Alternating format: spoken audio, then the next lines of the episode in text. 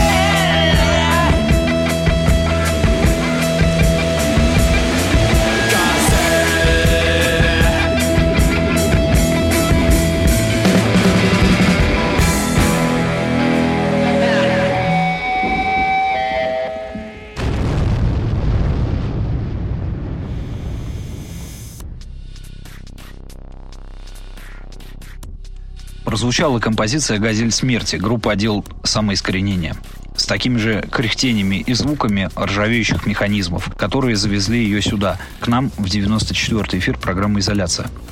Основатель и бессменный водитель проекта Денис Алексеев. У нас сегодня в гостях. Приветствую Дениса и предоставляю вступительное слово. Да, привет.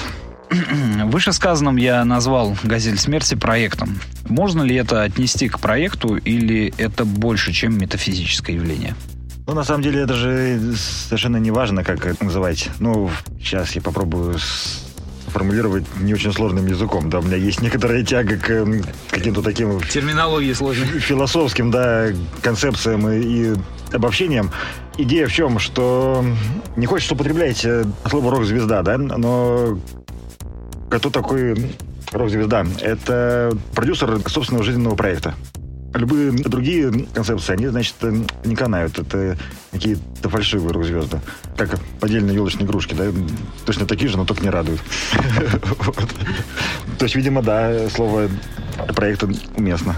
Я напомню, что основной концепцией наших эфиров является прежде всего исторический экскурс обозреваемых коллективов. Однако не стоит забывать и о корнях. И прежде чем перейти к истории «Газели смерти», хотелось бы поподробнее узнать о том, как зарождалось твое мировосприятие в раннем возрасте. О, ну это вопрос, да. А... Для начала сейчас, э, Денис, да. перебью тебя. Э, по части, например, кем были твои родители? Вот начнем с этого, наверное. Мои родители были геодезистами, инженерами. Значит, мой отец э, приехал из Донецка в Москву с такими намерениями выучиться на геодезиста. Ему очень хотелось. Мой дед был э, военным моряком, и всех мужчин из э, моей семьи отправляли в военные мореходки. Вот. Этой участи не избежал и мой отец. Его отправили в Баку. Он там э, провел пару недель и из мореходки сбежал. А дед был в бешенстве.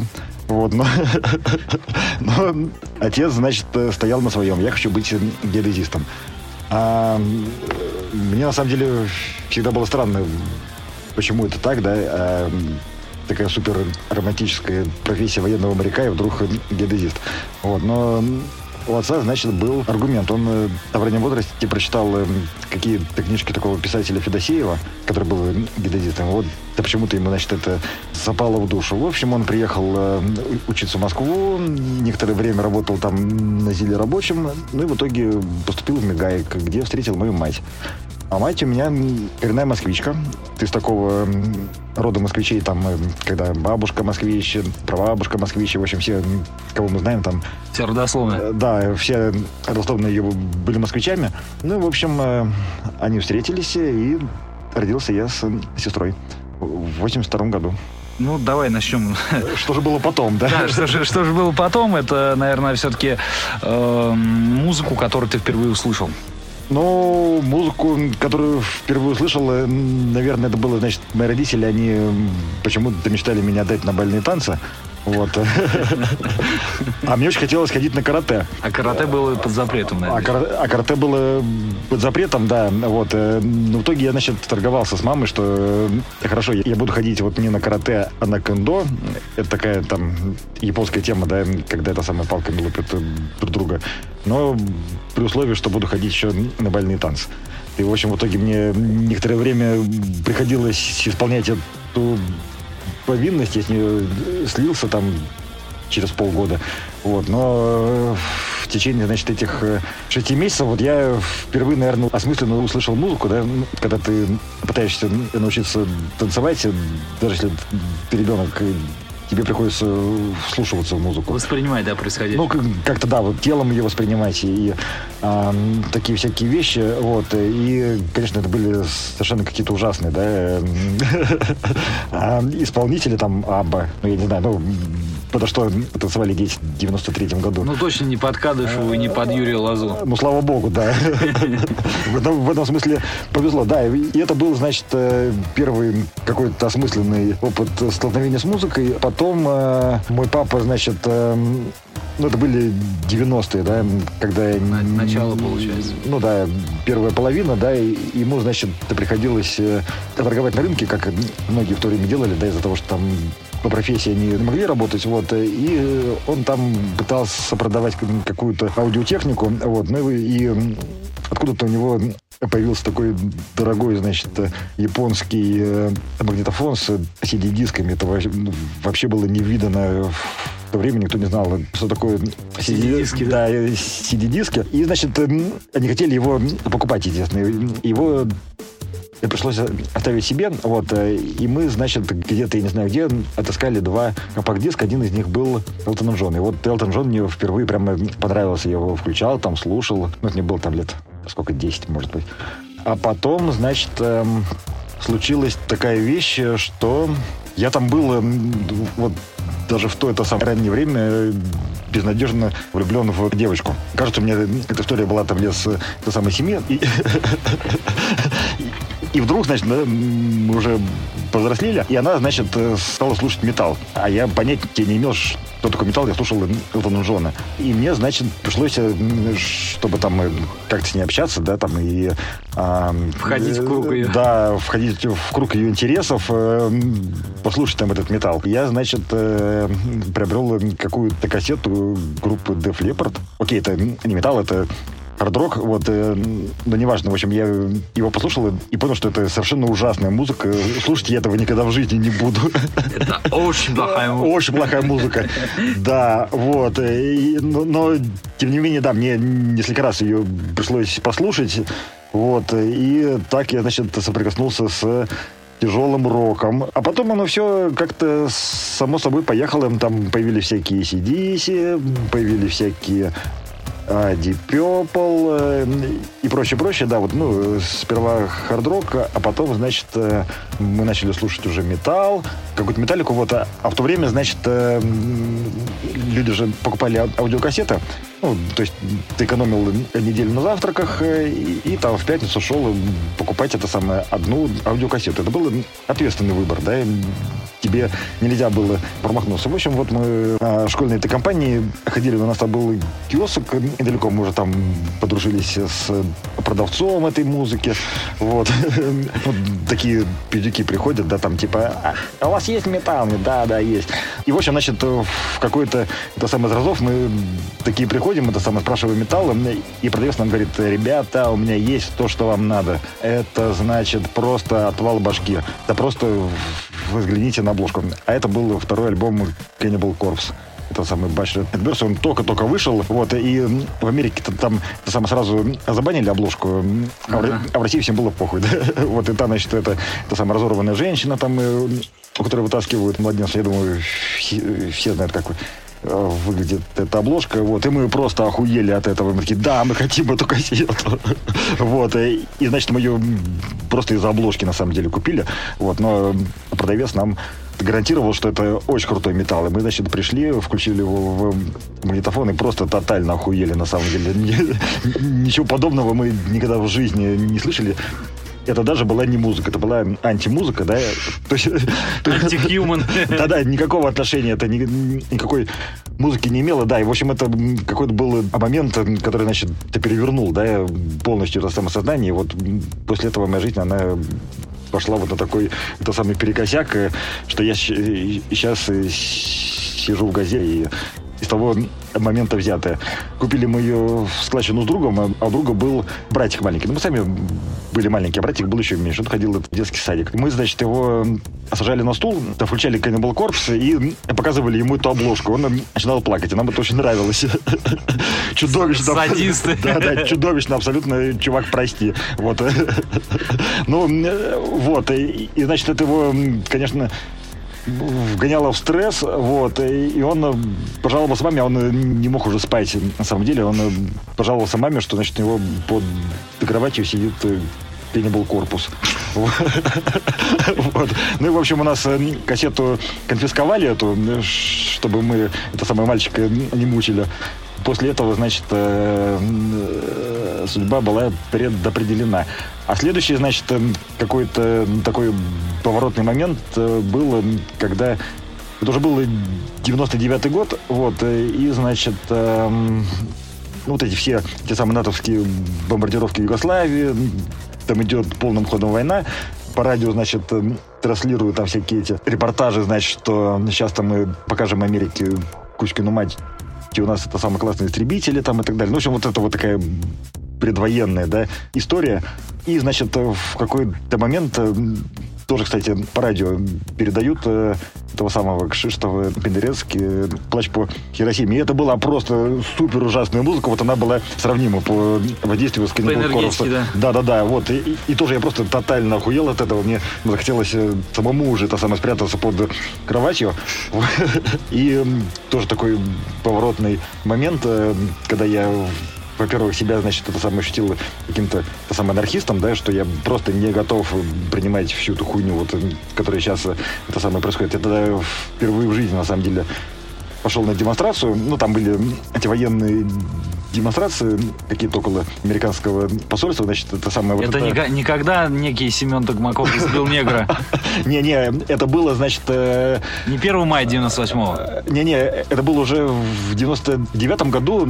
Это было, я сейчас не помню, то ли до, это самое за неделю то ли после, когда чувак там из гранатомета выстрелил э, это самое в американское посольство, мы выкинул гранатомет, сел в машину и уехал просто, и все. Вот, это было, ну, в то время это было это самое возможно. Не, ну почему, дагестанцы сейчас могут стрельнуть. Ну, в принципе, да. Вот, э, и, значит, э, что там было? Там демонстрация, это, конечно, оказалась такая абсолютно фашистская какая-то, ну, в смысле, там были какие-то, то самые правые чуваки там за Сербию, за... За самое, Балканы. За, за Балканы, да, да, в общем, это самый весь этот, это самый движ. А я такой наивный ребенок, и на самом деле пришел с, с совершенно пацифистскими такими какими-то ребята не надо воевать тем не менее это вот уже это самое задало некоторый вектор вот э, музыкального этого всего формирования становления ну и параллельно всему этому значит был панк-рок который тоже мне страшно не нравился изначально. Я просто такой, ну я из интеллигентной семьи, а там какие-то чуваки, буси, там это сам ругаются матом. Говнари, как сейчас говорят, да? Говнари, да. Вот, и все мне это было, значит, эстетически непонятно. Я там более-менее мог, значит, воспринимать Sex Pistols, ну, типа такой рок-н-ролльчик, да, тути-фрути.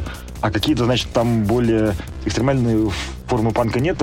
И более того, я сходил до этого, значит, на концерт Exploited. Первый, это был там февраль... 98-го, 97-го, мне кажется. 97-го, наверное, да. Ну да, в общем, вот какое-то самое это время, и тоже это просто был ебаный пиздец. Из-за из того, что вот э, до сих пор я не видел концерта, где было бы больше такого абсолютно чистого, немотивированного насилия. Это когда просто все дрались со всеми, да, без всякой вообще там идеологической подоплики. Неважно, что ты слушаешь, там скинхеды пидели панков, панки пидели скинхедов. Металлисты всех пиздили. Панки панков, скинхеды скинхедов.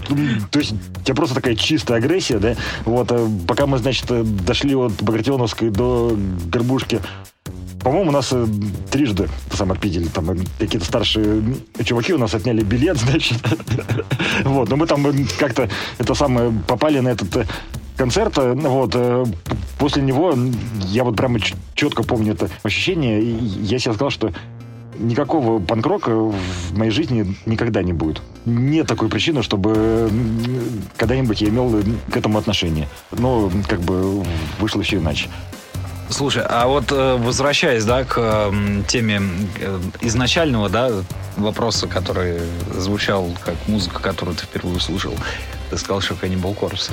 Ты мне объясни, как человек, который в начале 90-х, собственно, развивался по этой э, всей спирали времени. Неужели так называемая тема «Ночью в джунглях сдохнешь сам» и прочие трэш-раунд Кремль и все остальные так называемые боевики – трэш-могильного рока прошли мимо тебя? Ну нет, они не прошли мимо меня. Неужели, неужели коррозия металла, она не леденила душу? Слушай, ну вот э, конкретно на самом деле коррозии металла, скорее всего, нет. Да понятно, что все мы ее там слушали. Мне супер нравилась группа, которая называлась Иеронимус Босх. Такая была э, типа Death Doom, да, что-то. Да, да, да, да. Вот. Трэш твою мать сборник. Да, да, вот они были на этом трэш твою мать, э, трэш твою мать, естественно, у меня были все эти кассеты. Вот. Я там- Некрокеннибал, Да, да, да. Да, да, да. Вот э, особенно мне там всякие грандовые штуки это самое заходили. Но вот я сейчас не вспомню, все-таки меня особо, э, наверное, не торкало именно отечественное, это самое, ну, вот этой части. Русскоязычная. Ну, русскоязычное, да. Хотя я помню, был такой журнал э, Death Rider, и э, первые его выпуски, он такой плохой бумаги, черно-белый и так далее, конечно, меня впечатляли. Ну, в смысле, вот именно э, антиэстетикой такой вот. э, И ты все это читал и думал, да, это круто. Ну, и, и плюс там всякие истории, да. Там, типа, какие-то подростки после концерта аутопсии в Америке отправились на кладбище, сварили кошку, обмотанную нитками. И мы такие думали, бля, вот это круто. Но это, это потом перекочевало железный маршрут. Да, да, да. Вот, ну, я часто это воспринимается как что-то, это саморазумное, доброе, вечное, да, там, ти- типа все те металлисты 90-х, вот. Угарные телеги. Да, и сейчас мы знаем вещи и похуже, да, там, э, какой-нибудь русский рэп, это самое, прости господи, да? Вот. Но тогда это, конечно, да, впечатляло. Что-то я хотел еще сказать, но забыл. По части, наверное, группы Ранимус Босх, Некрокеннибал, там все остальные. Hellraiser и там Div или КПП какие-то, они мимо прошли? Нет, ну Див э, слушали, да, это самое в школе. Hellraiser, э, пожалуй, что скорее нет, чем да. Хотя на самом деле Hellraiser, мне кажется, я знал прямо вот из того еще детства, которое было с бальными танцами. Я совершенно не могу вспомнить, почему это было, но я помню, что у нас долгое время на кухне висел целлофановый пакет с э, Да, да, да. Типа, Well Bar You, обложка, да, альбома. А был такой, да? Да, да, да, он на виниле как раз выходил в 90-м году. Ага, э, вот да просто я тут думал, что мне это и присниться могло на самом деле. Там был, там, там был, был магнит, ой, не магнит, а был, значит, значок, пакет, винил и, по-моему, кассета, если не ошибаюсь. Там набор какой-то был у них. Но, видимо, это вот мой отец, э, на самом деле, откуда ты его взял, э, потому что спустя годы я уже был взрослым, я узнал, что мой папа был каким-то, это самое, поклонником рока. Во-первых, у него был самодельный персень с черепом. Ну, в советское время нигде было взять. Он сделал себе сам.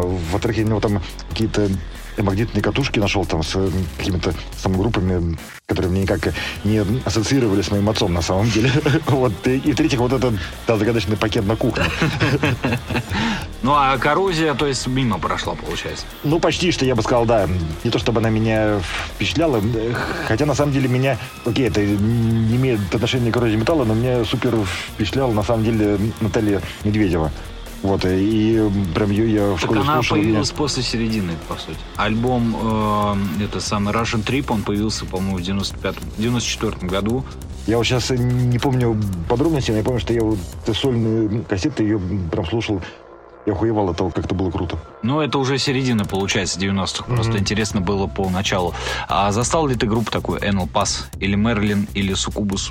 Мэрилин, э, там, где Да, Мария девчонка Бас, была. да, да. А, ну да, но это вот было на сборниках, и, кажется, у меня была их кассета еще. Я уже смутно помню. Ну, это, наверное, Dead, Dead Котик Ю, который там 97 года, скорее всего, Я первый альбом. честно. Ну, я понял. Ладно, перейдем, значит, к дальнейшей тематике. Первая тусовка, на которую ты попал, когда она произошла? Музыкального характера. Ну, естественно, а какая еще? Действительно, какая еще может быть тусовка? Ну, не политическая, что же не из политики, как бы, я тебя выцепил. Ну, значит, э, наверное, тусовкой, да, можно считать э, концерт э, Генри Роллинза, который был в Горбушке, это тоже там было что-то типа 96-й, да. Совершенно я не, не знал, что там будет, вот, поэтому, значит, по глупости своей детской полез к самой сцене, вот, был сразу там это самое затоптан, и помню, что было просто супер громко, и я, значит, оглох, э, у меня болела шея, и я был супер счастлив. Но каких-то подробностей про все это я не смогу вспомнить, просто из-за того, что меня это вот так нахлобучило, что это мне как-то спрессовалось в такое-то самое, какой-то один, значит, этот, э, да, это самое месиво. Я помню, что я там получал э, в лицо всем чем угодно, и был изрядно избит, значит, это самая около сцены вот э, в ходе всего этого слэма, да, и, и что там происходило. Но когда я туда вышел, я подумал, бля, я хочу еще. И после этого уже начал ходить там на какие-то концерты, в основном это были все эти самые зарубежные, там какие-то большие артисты. На самом деле, я думаю, что я вот сейчас не помню точно. Мне кажется, в школе-то я на небольшие концерты не ходил. Ну или вот на какой-то металл это сам разве что. А что там выступало, я тоже уже не помню. Как ты думаешь, э, в твоем случае данная музыка, она заряжала мозг или все-таки калечила? Сейчас вот по прошествии времени, 25 лет все-таки прошло. Но дело в том, что если бы вот э, в какой-то момент не появился бы хардкор, да, в моей жизни, я бы сказал бы, что скорее калечило. А поскольку, значит, э, в какой-то момент э, он появился, хардкор — это же такая музыка, да, которая апеллирует, с одной стороны, к телесному восприятию, ну, типа, там, там важно ну, вот это вот ощущение телом, да, да, вот этот супер громкий звук, что скорость. тебе там прилетает это самое в лицо, там э, постоянно чьи-то ноги, руки, там вот это все. Вот, э, то есть ты это ты прямо ощущаешь, это самое физически. А с другой стороны, он апеллировал к э, э, интеллектуальной стороне, да, то есть э, он требовал какого-то дурацкое слово саморазвития, да, то есть ты должен был читать книжки, там что-то, во что-то врубаться, там и быть таким, типа, интеллектуальным чуваком. Вот, в этом смысле я думаю, что да, он, вся эта история, если ее целиком рассматривать, она скорее, да, зарядила. Я думаю, что если бы ее не было бы в моей жизни, то я был бы раза в три глупее, наверное. Или, может быть, в четыре. То есть э, первый панк, хардкор или хардкор коллектив, это был Exploited, я так понимаю? Да, по абсолютной шкале это был Exploited. Ну, кстати, вот Exploited это не стимулирует э, интеллект. Интеллект вообще никак. вот, но просто после Exploited а это были другие. Вот э, все-таки, несмотря на то, что я зарекся, да, не ходить там на эти концерты, все-таки стал ходить потом. Слушай, ну вот если брать, э, скажем так, расцвет твоего мировосприятия, да, то мы, получается, попадаем на 96-й, 95-97 года. А неужели мимо тебя прошли такие коллективы, для меня, по крайней мере, культовые, как Ас, Пурген, Тараканы, четыре Таракана тогда, так называемые, там, не знаю, кто там у нас был, Шо и Шо, Дистемпер, ну нет, э, конечно, не прошли. Тараканы, кстати, играли вот на этом э, экс Аплета, там, там же был вообще такой суперзвездный состав, да, по... Там Наив, по-моему, был, кстати. Наив э, и Король и Шут еще. Король и Шут тогда вот только-только стали известны, их и пригласили так, это самой жалости, на, на самый разогрев там. вот. Но король и шут мне, значит, э, совсем не нравился ни тогда, ни потом. Четыре таракана, в принципе, было ок. Вот, но скорее там из-за того, что их педалировал Александр Скляр, вот, а, и, и, и, в общем-то, он, он в то время был для нас авторитетом, да, мы все-таки там слушали «Учитесь плавать», из него же узнали про тот самый хардкор, вот, э, и Аза, Пурген, вот это все. Ну как, э, конечно, они были, но еще раз, э, они мне все казались говнарями. Так король шут мимо, а эти говнари. Да-да-да. Нет, ну Король Шут тоже говнарем. На самом деле, стыдно об этом сейчас э, говорить, но то есть такой супер, на самом деле, самоснобизм, да, человека, выросшего в центре Москвы. Мне гражданская оборона казались э, говнарями. И Химера. Сектор газа, на это. Ну, сектор газа, само собой. Это самое. И Химера там тоже. Только потом, значит, э, по прошествии этого самого времени я как-то понял, что да нет, Химера это, это вообще там важнейшая русская группа, да. культ, да, и вот это все. Гражданская оборона, это там супер класс. И долго-долго я не мог э, с этим мифом э, относительно оргазма Нотрдамуса, на самом деле, э, расстаться. Вот все-таки а во мне это самое сидело, значит, что типа, ну вот нет, это говнарская группа. И, значит, я просто полностью пересмотрел свой взгляд на эти вещи, когда я впервые это самое приехал в Улан-Удэ и просто увидел местную жизнь. И понял, что как артисты, они максимально точно, на самом деле, своим языком они вот выражали эту реальность. И в этом смысле это, конечно, великая, да, самая российская группа. И знаешь, вот э, мне хотелось бы, конечно, спросить по поводу вопросы, которые по части темы, которую ты упомянул, насчет АФ Скляра так называемого, по части, значит, тусовки «Учитесь плавать» э, и хардкора, да, в целом. То есть, мне кажется, тут логический какой-то смысл навязывается э, на тему появления таких групп в России, э, которые играли так называемый slamcore или современным языком говоря рэп, ну, относительно современным языком говоря рэп-кор. Это Чикатило Bulls, Epilepsy Bout, э, незабываемая наша любимая тетка Тута Ларсон, которая там... Швах э, еще. ну, Швах, да, естественно. Просто э, как это повлияло на тебя и прошло ли оно мимо? Да, на самом деле вот э, тоже прошло мимо э, практически вот из-за этого какого-то м, московского снобизма, да, что типа мы хотим слушать э, нормальную американскую, европейскую музыку, а вот эти вот там ти- типа русские говорили, ну что не могут. Да, вот эти все, значит, ребята, которых э, ты назвал там Эскляр, их э, продвигал, э, конечно, мы слушали и слышали, вот, э, но так, чтобы прям что-то из русского в то, в то время заходило, если честно, я не помню. Даже вот группу AFK, которую он очень э, пытался, значит, вложить в, головы радиослушателей, вот даже она не заходила почему-то. Ну и на самом деле, ну, тут вот да, важный вопрос. Он как бы хардкор продвигал, но делал это немного куцо и убого, да, вот он там, э, допустим, у него такие были, это называл э, Straight Edge Special. Вот, он, значит, ставил только хардкор-музыку в эти передачи, но почему-то он говорил, что есть такое направление музыки Straight Edge, и вот мы, значит, сейчас будем... И, в общем, было очень много каких-то неточностей, двусмысленностей, да, Straight Edge — это не направление музыки, а чуваки там э, просто не бухают, не курят, да, какой-то сама к музыке имеет отношение. Не очень много всего, что он там э, ставил, вовсе не было никаким э, хардкором, а было вот этим вот, э, типа, motherfucka рэп с гитарой. Вот, условно назовем это так. Ну да, но до этого еще надо было дорасти. Вот, э, и э, когда я, значит, впервые оказался в, в клубе Джерри Рубина, да, и, и там, значит, э, какой-то был вот именно хардкор э, концерт, там были группы B67 такая, Анконформ, 095, э, или... Skygrain какая-нибудь? Э, Skygrain э, тогда уже не было, но потом они делали те самые реюнионы, да. Ну, в общем, вот эта компания, да, которая, значит, и при этом э, оказалась какой-то супер такой доброжелательный, да, вот я, чувак такой с улицы пришел, и говорю, я вот хочу слуш- слушать музыку хардкор, но я вообще не знаю, где ее взять. Там, С этих, чего э, начать, да? Да, да. С чего начать? Тебе было понятно, с чего угодно, на самом деле. Это самое начать.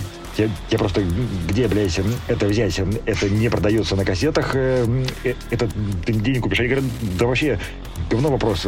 Приходи к нам в гости, выбирай это самое любые диски, там 10 штук, 20 штук, слушай неделю, говори, что тебе нравится, мы тебе будем это самое выдавать по запросу. А я вообще незнакомый им чувак, вот я думаю, да, ни хрена себе, что, так можно что ли?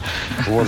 И, короче, начал с ними дружить, но меня вот именно это, это самоотношение в то время очень тронуло, да, вот. И через них-то я уже узнал, что хардкор это не совсем то, что э, ставят в передачу «Учитесь плавать», да, ну и плюс вот Джерри Рубин, э, конечно, тоже огромное влияние оказало тогда на становление. По-моему, это был тоже 99-й, наверное, год. Там был концерт группы ЮТМК из Эстонии и каких-то наших московских. Вот я тогда впервые в него попал. Вот, э, у меня был еще вот этот предрассудок э, перед панком, мне было страшно идти. Там э, какой-то страшный подвал, непонятные, незнакомые люди, но по факту все казалось вообще прямой противоположностью тому, что было на эксплойтов. И это меня, конечно, здорово привлекло. Я в свое писал с Русланом Гвоздевым, ну, с Пургеном эфир. А, Руслан отметил историческое значение клуба Джерри Рубина и лично Светланы Ельчининовой в такого легендарного сборника, как «Панк Революция». Вообще, для начала был фестиваль организован с ее стороны, а потом уже там, скажем так, корпорация тяжелого рока, там «Паук» подключились к этой теме. Не могу, конечно, тебя не спросить про твое отношение к сборникам «Панк Революция». Возможно, ты, тебе удалось попасть на легендарные фестивали там, в ДК Завета Ильича, в клуб Кербер, Порт Рос и все остальное. Не-не, я те времена не застал, вот я в 99 Ты чуть позже, да? Да, впервые там появился, да, а Света, конечно, оказал огромное влияние вообще там э, не только на культурную жизнь э, Москвы, я думаю, вообще и э, всей России. Деятельность ее была феноменально важной, вот, и как она продвигала там, значит, этих русских панков на запад, там, и Дети Кеннеди, да, Настя. И Чудо-Юдо. И Чудо-Юдо, да. И вообще это был такой аккумулятор прямо вот э, панка именно в Москве в то время, да. В Питере было там-там, а в Москве было Джерри Рубин. Это, Рубин, в принципе, сопоставимые какие-то самые вещи. И, конечно, она была человеком абсолютно уникальным, да. То есть, э, когда ты на нее смотрел, это, ну, такая вот девочка с косичками, какая-то... Скромная. Скромная, спокойная. Она не ругалась матом никогда. Она не пила алкоголь. Вот, но при этом это был настолько мощный авторитет для всех этих э, самых панков, там, кто бы не приходил, э, сама Света, это был непререкаемый авторитет. Именно из-за ее там, вот этой деятельности и того, что она сумела организовать, да, вот эту всю аморфную, такую хаотичную, деструктивную, нигилистическую массу. В отличие от Тамтама, да, который не застал, скажем так, э, в определенной степени идеологизированную составляющую так называемой э, современной политической жизни России, э, Джерри Рубин э, клуб он все-таки застал. Эпоха его совпала с вот появлением э, таких течений, как праворадикальное, леворадикальное крыло, и я не могу, конечно, не поинтересоваться, потому что ты, наверное, все-таки единственный человек в нашей, за всю историю нашей программы, который может адекватно это все рассказать и пояснить за определенные вещи, которые происходили вот э, в конце 90-х, когда как раз появилась вот эта вся тема на фоне чеченской кампании, на фоне политической обстановки в России, потому что все-таки после кризиса экономического 98 года обострение произошло на молодежи. Тебя коснулось ли это или нет? И какие предпосылки были для этого?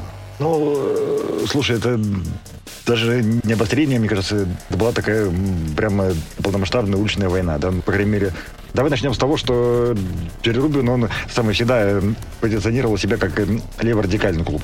То есть он изначально взял вот эту западную модель панка из квотов. Э, англоязычную. Ну да, англоязычную. Вот, что, что быть анархистом или там левым коммунистом это в порядке вещей. Места для концертов это там сквоты или какие-то, не знаю, там... Подвалы, загончики. В Эдинбурге, да, эти самые подвалы и загончики.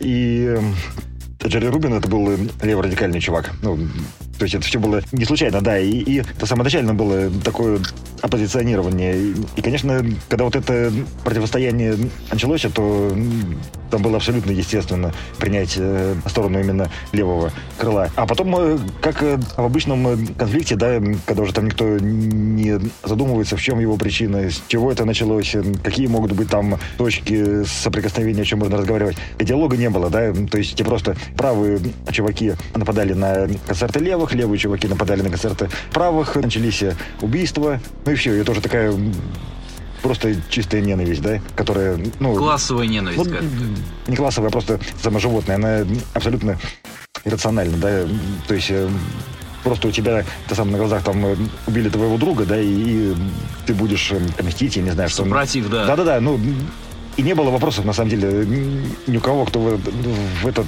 этот самый замес попал, на какой он стороне. Это не было предметом не то, что дискуссия, даже ты не думал об этом. То есть, да, ты сам левый чувак э, на стороне левых. Вот. Это было так. Слушай, а считаешь ли ты, что политику делают музыканты? Ну, отчасти да. Я думаю, что, может быть, не прямо сейчас, да, вот не, не очень ясна роль именно гитарной музыки, потому что мы видим, да, что там на концерты ходит там сколько, 50, там 100 людей, и сколько влияние музыкантов, да, вот это мнение, которое они выражают, играет роль в обществе, но очевидно, я не знаю, там 20 лет назад, э, конечно, музыка определяла сознание людей. Ну, то есть, э, на самом деле, я думаю, что в жизни людей роль музыки раньше была гораздо больше. Это, это было чем-то таким э, жизнеобразующим, да, то есть э, ты не мог себя это самое представить вне этой музыкальной движухи. То есть вот э, самые металлисты это просто твоя жизнь. Самое главное в твоей жизни. Но согласись, когда 98 год произошел, да, та же корпорация тяжелого рока перешла в, условно говоря, в правую сферу. Группы, которые подключались на всяких сборниках, тогда еще их не было, но эти все коллективы, которые представляли себе правое крыло музыкальное, они все равно вектор определяли. Конечно, да, определяли. И во многом э, я думаю, что, в принципе-то они э, достаточно это самое вложили, скажем так, это самое масло в этот огонь, да, и э, подпитывали вот эту ненависть. На самом деле, я думаю, ну, это не очень такая популярная мысль, как э, среди левых, так и, и среди правых, но есть подозрение, что там люди оказывались с той стороны или с этой стороны случайно. Просто у тебя друзья такие, и ты хочешь с ними тусоваться, и поэтому ты сам становишься скинхедом. Или друзья другие, ты становишься панком. На самом деле это не было осознанным выбором. И, и вот эти вот э, коллективы, да, они вот этим самым людям, которые стали самослучайно на ту или иную сторону, они их э, как сказать, подзуживали, да, посрекали к этому всему. Кстати, перебью тебя. Мне кажется, что насчет вот э, слова скинхед, да, это же я тоже в какой-то степени олдскульно воспитан, да, там улицей.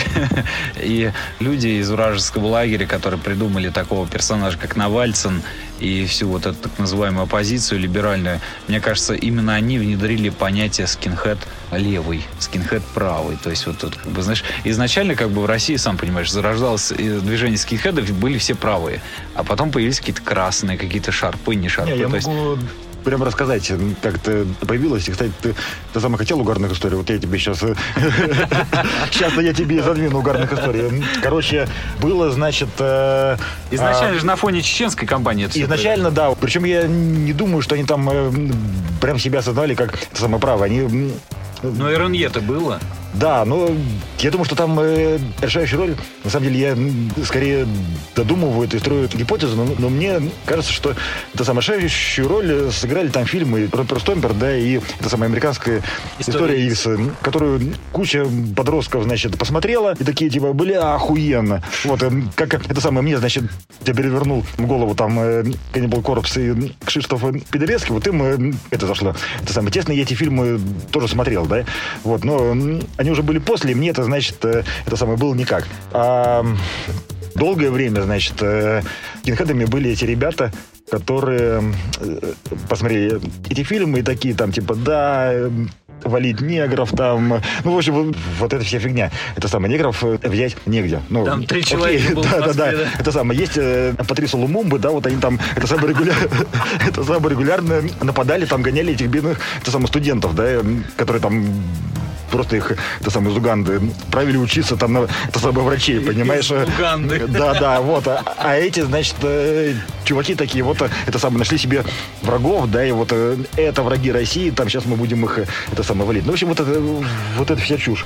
А потом, значит, э, это, на самом деле, тоже было связано с Джерри Рубина. Там было два таких чувака, Крот и Косой они, значит, э, узнали, что на самом деле нет. Там же были эти самые всякие традиционные скинхеды, а вообще, на самом деле, это самая скинхедская шарпы, музыка. Там, ну, ой. шарпы тоже позже, да. Вот это самая скинхедская музыка, это скинхед регги, это, значит, какие-то там вот эти, это самые штуки из э, рабочих окраин Лондона. Кстати, об этом была эта самая классная статья в хиповском журнале «Сабриский райдер», да, вот там просто подробнейший разбор э, истории регги, да, и в том числе про всю эту, это самую скинхедскую движуху, там прямо научный такой труд с кучей сносок там. Это все это было очень правдоподобно. И они такие, типа, да, класс, это самое, нужно остановиться красными скинами. Ну, или там э, шарпами, я не знаю. Да, да. Вот это все. А их было, значит, всего двое. Но они такие надели, значит, красные потяжки, красные шнурки, красные бомберы. А на самом деле никто даже не понимал, что там э, какие-то красные скины, да вообще, это самое, что это такое в то время. Нужно было, значит, э, как-то об этой теме заявить. Они еще стали ходить в это самый форпост на группу, это самое Джади Vision. Вот, ну, типа, это самое Джади Vision, значит, это самое играют регги, они такие, ну, мы скинхеды, там, типа, это самое регги, это скинхедская музыка. И, короче, Гера Моралес от, этого дела охуел, на самом деле. Ну, то есть он... Он не врубался до конца, да? Он, да, не врубился, это самое, приходят скинхеды на его его концерт, понимаешь, и такие, типа, что вообще происходит? Вот, ну, ну, неважно. Вот, а, а потом, значит, э, короче, они там как-то договорились э, на каком-то телеканале делать передачу про скинхедов, и что это на самом деле это самая красная тема. А их было всего двое. И, значит, это самое, я каким-то образом, это то ли я с кем-то поспорил в тот момент, то ли было это самое просто жарко. В общем, я побрился на лысо. Но это никак не было связано. Ты до этого хайр носил? Ну да, у меня там были какие-то волосы, я не помню. Ну, в общем, это просто вышло это самое случайно. Они меня это самое встретили на улице и говорят, о, у тебя лысая голова, идем с нами завтра в передачу рассказывать про скинхедов. Я говорю, да я же не скинхед. Они говорят, неважно. Просто, и все. Да, просто скажешь, что ты скинхед, и все. Какая разница, там историю уже ты знаешь, там, ну, мы победим. И, значит, мы пошли на эту передачу, что-то там э, порассказывали, вот, там 69-й год, там всякие эти... Spirit of 69, Да, 69. да, Spirit of 69, там типа Шарпы Раш. И вот это все, вот, а Чувиха нас это самое спрашивает, ну, ну хорошо, а вы там какие-то акции, может быть, это самое мутите? И мы говорим, да-да, мутим. А там была, значит, такая тема, это был, э, вот я сейчас не вспомню год, но это начало 2000-х было, и, и, значит, на 1 июня День защиты детей. КТР устраивали... Адский аборт. Да, да, да. КТР устраивали, значит, это самое, вот это вот... На Арбате, да. Мы говорим, да-да, мы, между прочим, делаем контракцию. Вот она говорит, да, что такая за контракция? Говорит, ну, приходите, значит, и это самое все увидите. А там был такой замес, что то, значит, в то время это самые анархистов, там было человек 20, может быть, на всю Москву. И, в общем, вот эти это самые анархисты, они собирались поджидать вот эту всю демонстрацию паука, который спускается, значит, в этот самый переход, поднимается, ну, и там бросаться в, в них там всякими яйцами, какими-то ну, помидорами. Калом тащим-то, Да-да-да. Вот, э, кстати, кал был специально заготовлен для паука в термосе. Ну, там был не кал, это был какой-то какой-то скисшийся кефир, там э, с какой-то, да. ну да, в общем, э, какое-то дерьмо неприятное, но не кал. Мы туда пришли, пришла эта журналистка, мы так с ней еще, значит, поздоровались. В какой-то момент, значит, появилась эта демонстрация, там какие-то хорубиносцы еще были. Там НБП, с, там, там, там все были. Там, там да, в общем, все, кто только можно. Значит, они выходят там с Арбата, спускаются в этот переход, мы такие смотрим, ага, они начинают подниматься, мы, мы в них там это самое бросаемся всеми этими яйцами, а термос с калом, значит, э, приготовленный для это самое для паука. Э, паука это самое выливается сверху вниз э, переход, ну и все, значит, это самое разбегаются. И потом вечером мы смотрим репортаж. Это сам оказалось, значит, термоскал прилетел этой журналистки на самом деле. Это самое, в паука не попали. Попали в эту несчастную чувиху, которая стоит там все, это самое, с нее это стекает, значит, этот кефир весь. А рядом стоит паук, а она, значит, такая-то самая в микрофон говорит, акция ужасных красных скинхедов. На самом деле я знаю этих людей, и я знаю, кто это делал. Мы такие, типа, упс, неловкость. Вот, а рядом стоит паук и говорит, да-да, я тоже знаю, это боевая организация Чурки. И мы такие, бля, кайф. Вот, и значит... Благо паук чувство юмора имел. Да, да, да. Нет, но у нас тоже было с чувством юмора неплохо, и мы, значит, это самое вечером там выпустили коммюнике боевой организации Чурки. Вот. Ну, в общем, мы приняли эту игру.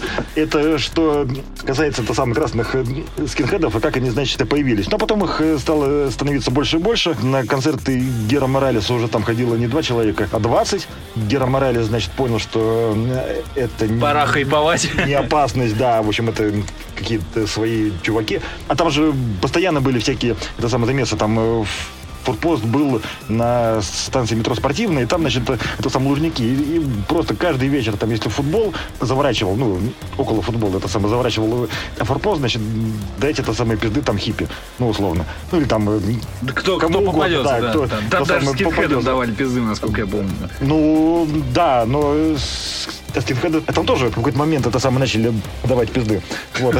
Не, ну там просто была тема, насколько я помню, такая тусовка, что там футбольные дали пизды скинхедам, обычным, правым. И вот эта вот тема тоже непонятное противостояние. Это потом как-то, не знаю, благодаря кому вырулилось, что типа футбольные скинхеды это одни и те же люди, Хотя потом уже появились, типа, скинхеды, оказывается, а какой-то скинхед, да? Ты носишь Adidas или Nike, например? То есть да, да, вещи. потому что там было все, что у тебя там э, шнуровка так, это самый крест на да, да, да. там А какие шнурки? Красные, там... белые, желтые. То есть. Да, вот это все. На самом деле, в форпост правые скинхеды не ходили. Это прямо старое-старое место, такой девайный клуб, но вы делал там Саша Яковлев, такой чувак, он умер недавно.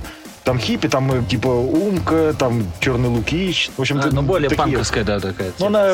Олд, олдовая. Ну, такая полупанковская, полухиппи. Там комитет охраны тепла там играл. Всякие там, я не знаю, кто. Ну, ну... Вернемся тогда с тобой э, немножко вот назад по группе Чудо-Юдо. Для меня это фавориты российской панк-музыки. Для меня это, ну, собственно, не только для меня, для Руслана, например, Э, Гвоздева, это все-таки учителя. Удалось ли тебе побывать в 90-х годах э, в том же Джерри Рубина на концерте группы Чудо-Юдо с оригинальным составом, где Мамут на вокале был? Слушай, вот я сейчас так не помню на самом деле. Проще всего было бы сказать нет, но в принципе это может быть. Тут же еще нужно понимать, что я на самом деле не очень это самое хорошо вот когда, разбирался. Когда начался, да нет, я просто помню весь этот э, движ, потому что у меня что был э, период, я работал в журнале Rock Music Ru, и мне а нужно было писать те самые репортажи. Вот. И в какой-то момент э, их там стало 7 в неделю. То есть ты просто каждый день ходишь на концерты. И понятно, что как-то я так сам старался там больше ходить в те места, где мне интересно, да, и вот там Джерри Рубина это были все концерты. Скорее всего, там вполне возможно играли чудо-юдо, но я не могу сейчас вспомнить. Во всяком случае, это точно не то, что меня прямо потрясло. Вот э, концерты комитета охраны тепла я хорошо помню, за что это было такое вот важное и... Значимое. Да, значимое.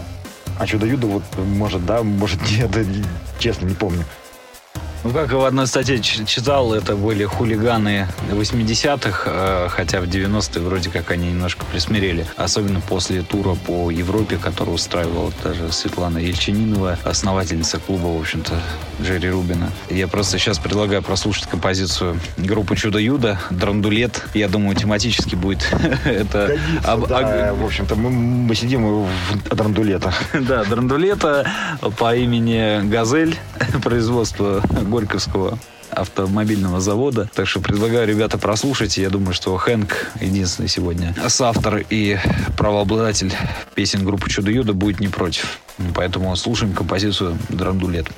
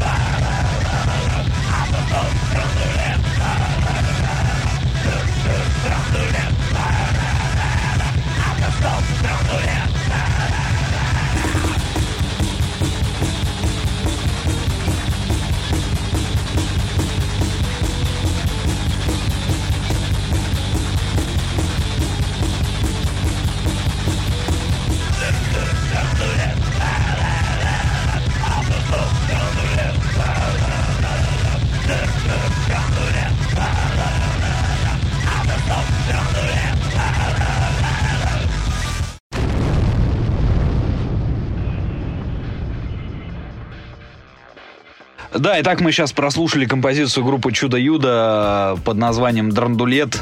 И напоминаю, что у нас сегодня в гостях лидер и вокалист группы «Газель смерти» или основатель проекта и, в общем-то, водитель бессменный «Газель смерти». Да, «Драндулет», пускай так говорим. Вот. И сейчас мы переходим к рубрике идеи создания, концепции и все остального «Газель смерти». Начало 2000-х годов наверняка у тебя появилось вынашивание идеи и построение, наверное, все-таки э, концепции да-да. Как оно произошло? Совершенно верно. Это было начало 2000-х годов. Это тоже был клуб Джерри Рубина. И к нам впервые там начали приезжать э, европейские DIY хардкор группы.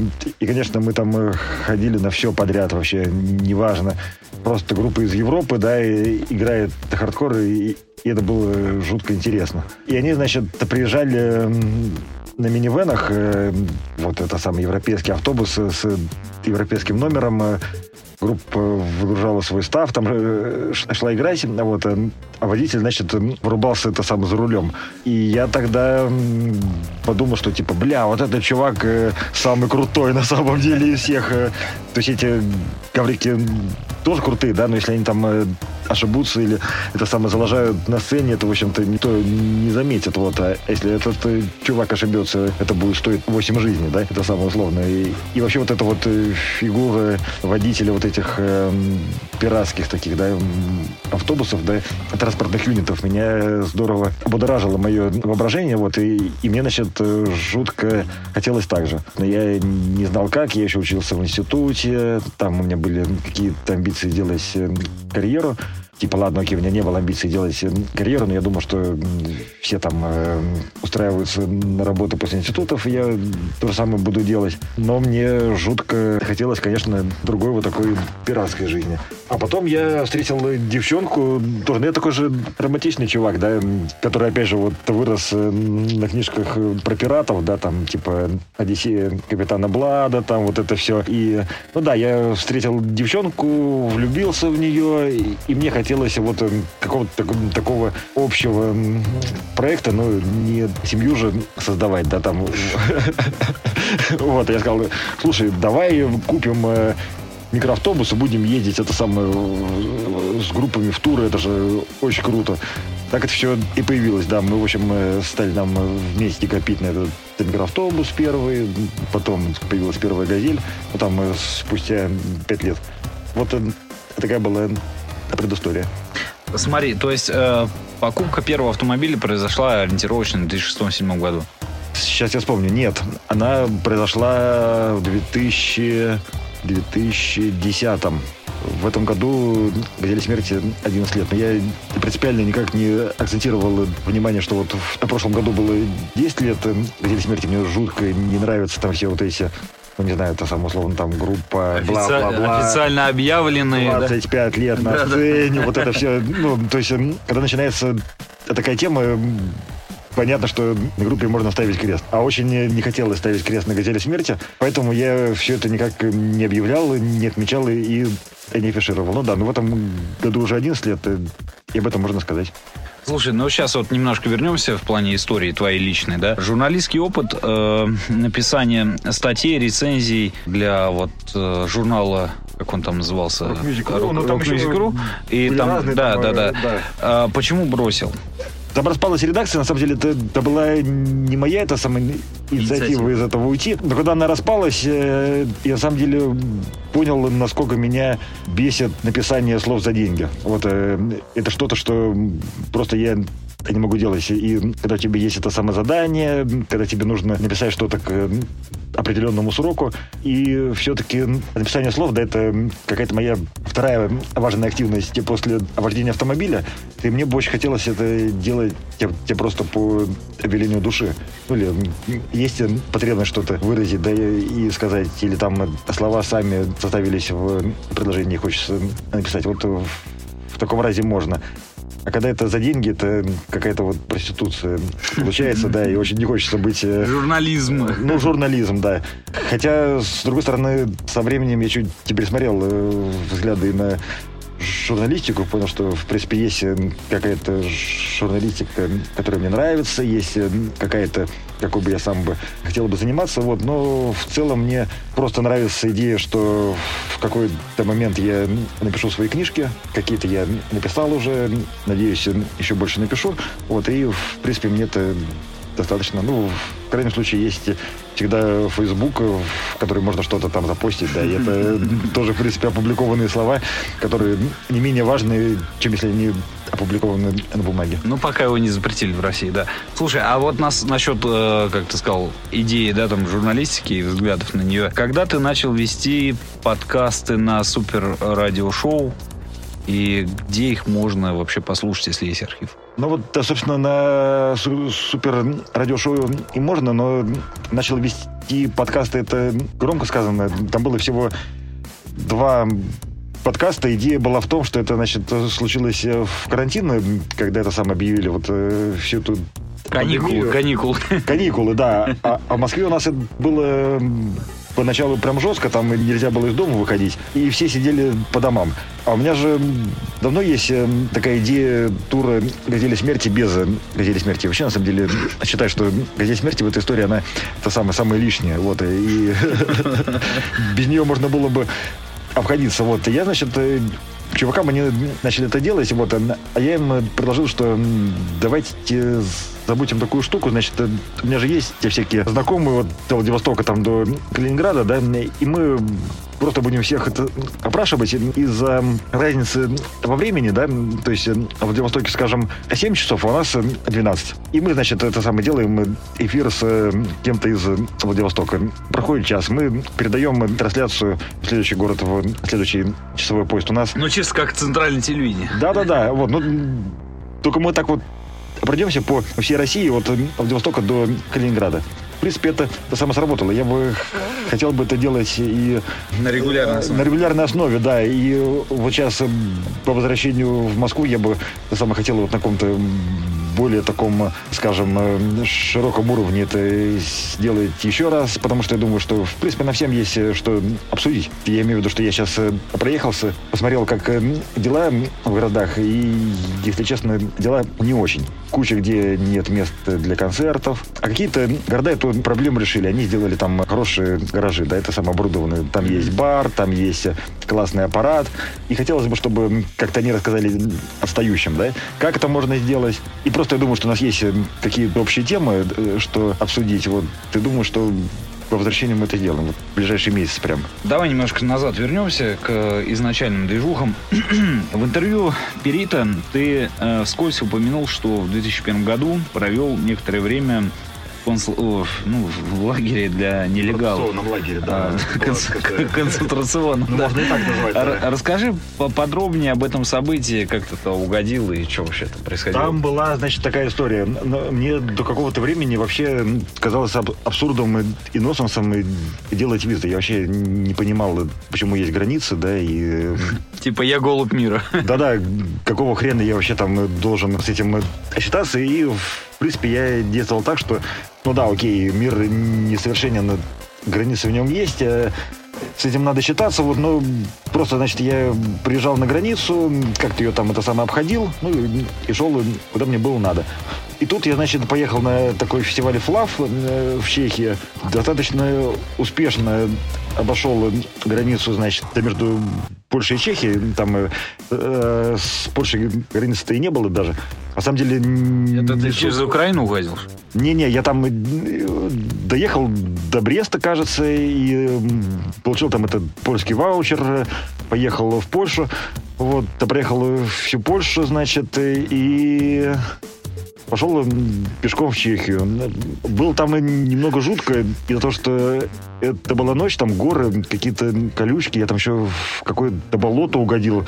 Какие-то там были, значит, эти, это самые электрические пастухи, которые, ну, для скота, там, чтобы скот не разбредался, он серьезно бьется током. Это, это самая фигня. В общем, она меня там уезжала током, но как-то я, значит, это дело все перешел, но, значит, чешская полиция меня сцапала. Причем им не хотелось там э, мною заниматься, они меня отправили в Польшу под предлогом того, что, значит, э, я же польскую границу первую нарушил нелегально, вот там пусть и поляки разбираются. Вот. А- а- Уга- Угодил в польский лагерь. да, нет, там сначала я в каталажку это сам угодил, где, значит, познакомился там э, с кучей людей всяких, это сам из Украины, они там э, по той же теме. Мы находились, они сказали, ну ты вообще долбоеб, кто ж, кто ж там-то то переходит эту самую границу, мы тебе сейчас все расскажем. В общем, ну это сам реально, там э, каталажка была в Вроцлаве, а и в э, Клоско еще, в общем, там было три, что ли, или четыре вот таких, э, ну, КПЗ. Прямо нет. Мне кажется, там была тюрьма нормальная. Там даже был суд, на самом деле. Мне, э, мне значит, э, выдали там э, переводчицу, такую женщину Ольгу, чудесную абсолютно. Она, значит, полячка, но по операции Висла она попала в Сибирь. Она отлично знала русский язык. И на суде мне там э, ничего, на самом деле, не переводила. Весь суд э, был по-польски, ничего не понял. Вот, и в конце ее сама спросила, чего со мной сделают-то. И она сказала так, расстреляют. Очень мягко толерантно. Да, да, и, это была, на самом деле, лучшая шутка в моей жизни. Ну, ну, то есть я, деле, реально ценю такой юмор. Он был очень хороший, женщина была очень хорошая. Мы с ней потом там э, поговорили и про ее жизнь в Сибири, там, и про эту, эту самую операцию Висла, когда это самое поляков из э, Западной Украины и Беларуси отправили в Сибирь, там, все это какие-то темные такие страницы истории. В итоге, да, я попал в эту каталажку, я думаю, это были реально уголовники. На самом деле, они э, те самые, все сидели там за эти самые уголовные э, преступления. Вот, э, там был такой самый старший, значит, э, чувак э, Кшиштов, э, который такой-то самый польский вор в законе, на самом деле. Он э, охуенно знал русский язык. э, Не Дебряковский из «Батюшки». Не знаю. Может быть, не, но он такой старый дядька, и видно, что он, э, короче, нормальный человек. У него там были какие-то дела в Казахстане, и поэтому он вышел, но он супер гордился тем, что он ни дня в своей жизни не работал, а вот он чисто вор. И м, у меня с собой русские книги были, вот, и он просил, значит, читать ему по-русски эти книги, там э, Федора Сологуба, еще что-то, и отношение там э, в камере было ко мне, то самое следствие этого самое лучшее. Ну, то есть вообще не было никаких э, напрягов или проблем. Вот, а, а потом там они, значит, нашли транспорт в Варшаву и передали меня там. Э, Такое место было Лесная воля называлось. Это Это в Полесье, наверное. был уже... Нет, это там где-то... а, Господи, сейчас вылетело из головы это самое название этого района. Ну, в общем, это там километров 40 от э, Варшавы. Ну, и там был э, самый лагерь для нелегалов. И там было очень круто. Там было вообще ебаный интернационал. Там кого только не было. И афганцы, и индусы, и весь Советский Союз, короче. Вот. И в целом я там и неплохо провел время. Мне вполне себе понравилось. Вот. Но потом меня депортировали в Беларусь. Белорусы, значит, там э, тоже перевозбудились э, в плане того, что там э, какого-то им нелегала передали, но я от них отъебался. Там, в общем, э, как это была эта самая заминка на границе, и случился пересменок. Какие-то, значит, пришли новые пограничники, которые не знали, почему я там нахожусь, вот, э, и, значит, да, спросили, что я здесь делаю, я говорю, да, дождь идет, там, типа, зашел... э, я Погреться. Ты что, охуел, что ли? Пизду отсюда. Вот я Пользуясь случаем. а Просто взял э, со стола самый паспорт и ушел с ним, и все. И на этом история закончилась, да. На самом деле нет, э, потому что после этого я предпринял э, вторую попытку оказаться это самое в Чехии, но у меня уже была исчерпывающая информация, там, э, как это делать. Мне э, досконально объяснили в этих лагерях, э, типа, что нужно через Словакию ехать на самом деле. Вот сейчас едете в Ужгород, там есть э, подземный переход Апатисы, ну там тот самый замок, и подземный ход, он уже выходит в другую страну. Я, значит, поехал в Ужгород, в итоге оттуда. Но что-то в Ужгороде, значит, а, там такая была классная компания, с которой я познакомился. Я там остался на некоторое время, а потом э, вообще подумал, поеду-ка я в Сербию лучше. Вот я там никогда не был, да, и впервые оказался, тогда это еще называлось э, страна Югославия. Это уже была только та самая Сербия и Черногория, но еще название та самая Югославия у них обеих было. Там э, в Югославии это все там и закончилось. Собственно, с этого начинается комикс э, «Хотели смерти». Вот э, у меня следующий пункт по вопросам это э, покупка автомобиля Горьковского автомобильного завода. Чем была обусловлена э, вообще покупка? Неужели практичностью или все-таки какими-то патриотическими взглядами? А, нет, патриотических э, взглядов здесь э, вовсе не было. А наоборот, э, э, самое сегодня я тут перемонтировал э, печку в машине, да, и мне это самое сказал, господи, почему это так сделано?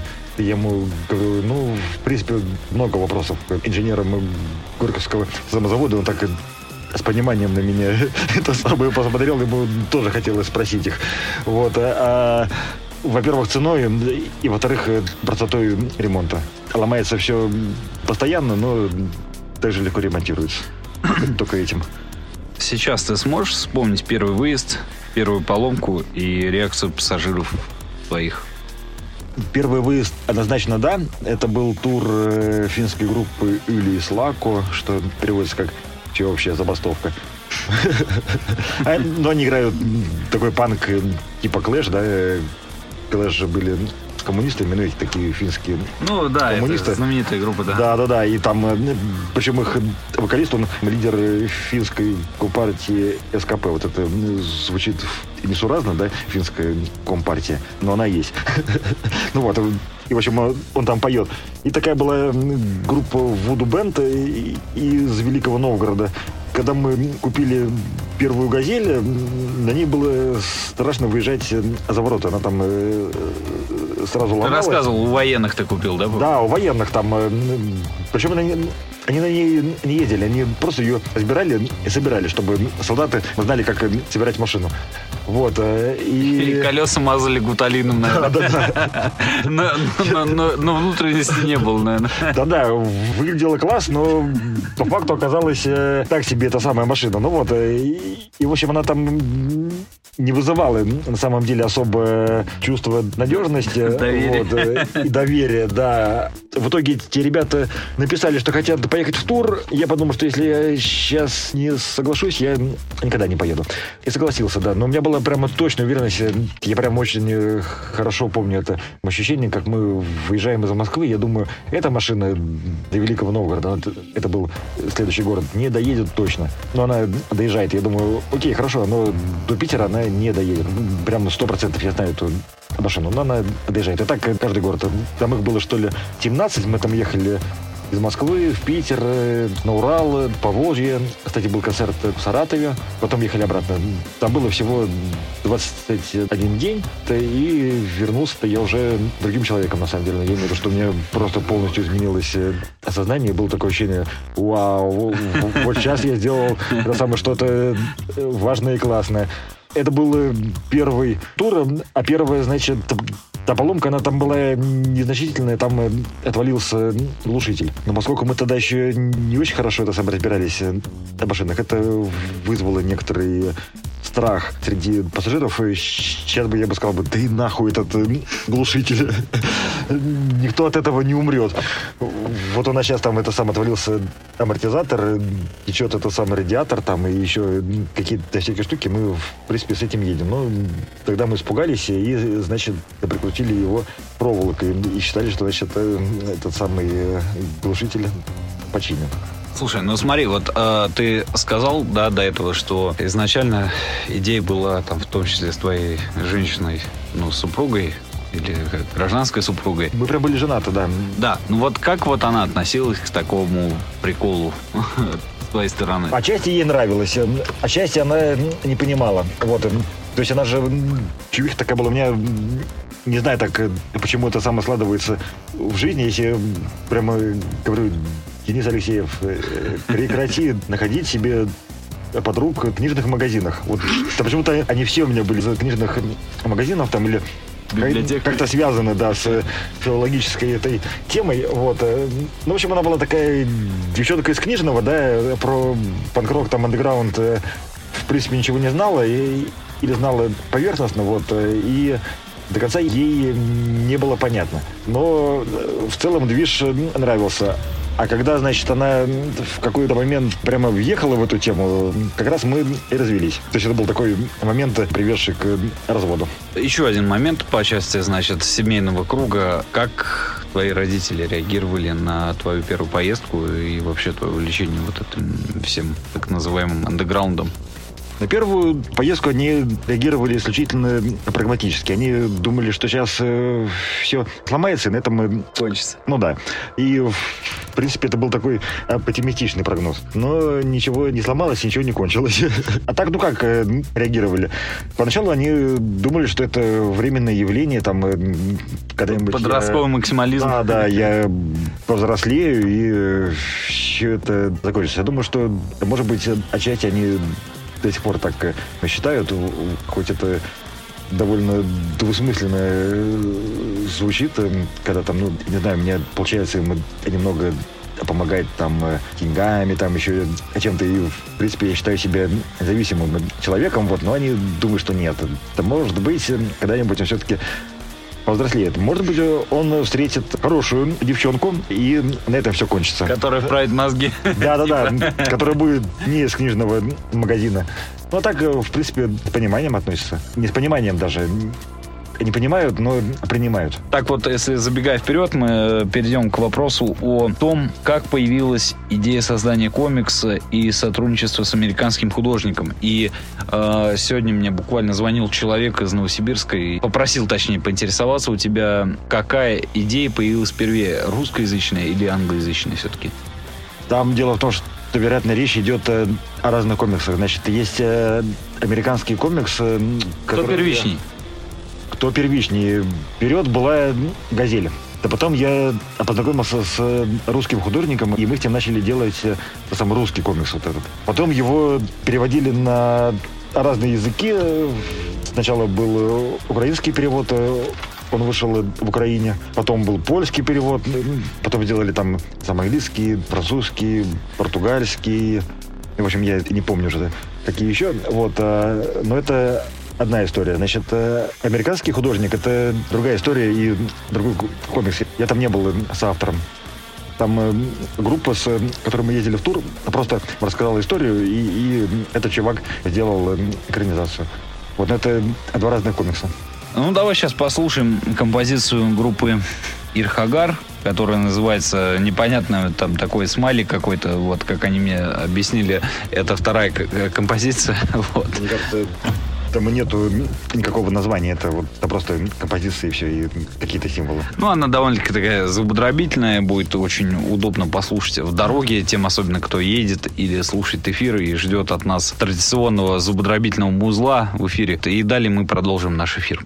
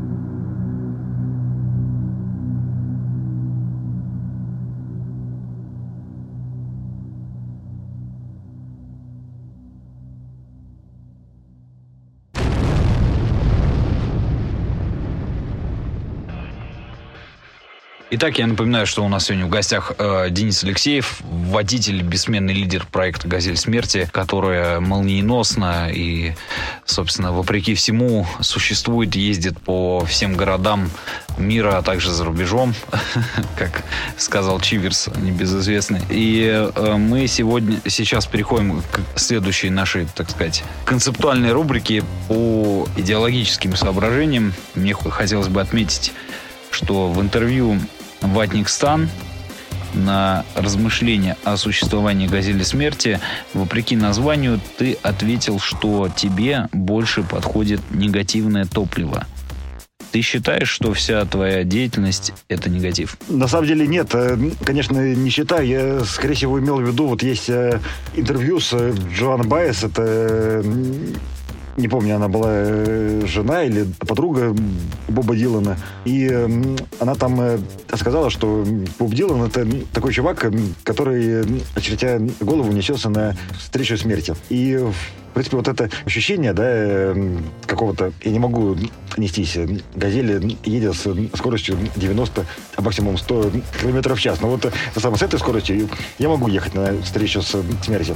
Поэтому, собственно, и газели смерти, да, и, в принципе, это некоторый негативный смысл. Но конечно, газель смерти этим и не исчерпывается. И побочно она вырабатывает массу всяких положительных смыслов. Я тоже согласен, потому что мне кажется, что Наоборот, вот для многих ты делаешь то, что является настоящей жизнью, или ты придерживаешься темы Артура Шопенгауэра, который сказал, что жизнь только называется жизнью, на самом деле это смерть.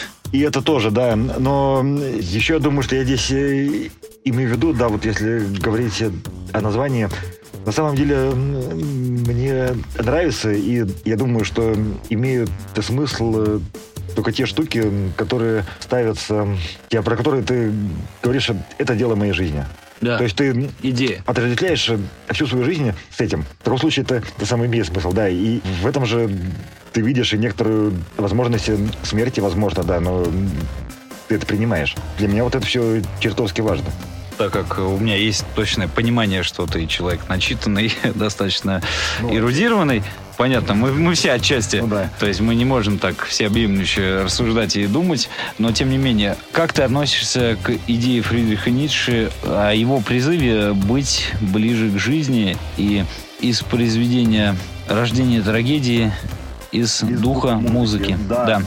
Слушай, на самом деле Фридриха Ницше я читал супер давно. Это что-то из э, школьного вот этого вот, э, когда там... Э, Формирование. Да-да, вот панк-рок, тяжелый металл и это самое Фридрих Ницше. Вот, конечно, я тогда не понимал, я уверен, 99,9% о чем он говорил. И, скорее всего, мне стоило бы его пересчитать. Но из того, что я помню, из того, что я там впоследствии, может быть, как-то урывками читал или какие-то чужие мысли относительно него. Вот это, конечно, супер близкий мне автор. Конкретно о чем ты спрашиваешь, наверное, нужно было бы это сам уточнить. Я не очень помню, что там было за контекст этого высказывания, вот, и что он имел в виду. Ну смотри, давай немножко это более приземленную фазу переместимся. Что ты думаешь об идее сверхчеловека? Ну, я понял, это вот тот провокационный вопрос, о котором ты Сильно предупреждал. Да вот тут даже непонятно, что сказать э, в двух словах. Вот, э, ну, За э, то, ты точно помнишь, я думаю. Да-да, я помню, конечно. Ну, что могу здесь сказать? Конечно, данная концепция мне близка и понятна. И ну, здесь масса всего. На самом деле, я даже не уверен, что это вот это можно так в рамках одного интервью взять и изложить. А концепция сверхчеловека. Я думаю, что вот я сейчас на самом звучу как э, суперлевый чувак, да? Главное, обоснованно. Я думаю, что на самом деле это некоторый мой какой-то, что ли, сам идеал, чтобы в этом мире каждый был сверхчеловеком. Вот это было бы для меня самым некоторым идеальным, что ли, обществом. Но, с другой стороны, я понимаю, что на практике это невозможно. Никогда бы не могло бы существовать. И, и вдруг, если бы это реализовалось, это было бы тотальный ад и пиздец. Все эти самые сверхлюди, они бы никогда бы не выжили. близко бы не смогли бы друг с другом вместе находиться. Вот. То есть такие люди, они на самом деле есть, и, и некоторых из них мы знаем, да, то есть на которых не распространяются никакие моральные законы, нормы, ничего. Вот они делают свою штуку, да, и... и Идейные. Они в этом... Ну да, у них есть какая-то идея, да, или они принадлежат какому-то самоделу, это выше любой морали, да, и там, ну, всего чего угодно. В этом смысле, как к этому можно относиться? Да никак, просто это есть и все. Слушай, а ты считаешь себя идейным человеком? Конечно, считаю, когда ты какое-то дело вот делаешь э, делом жизни и смерти, да, ты становишься единым человеком. Ну, то есть не делаешь, а дело тебя находит, или ты его находишь, или просто так э, э, сходится обстоятельства, что ты являешься вот проводником этого дела.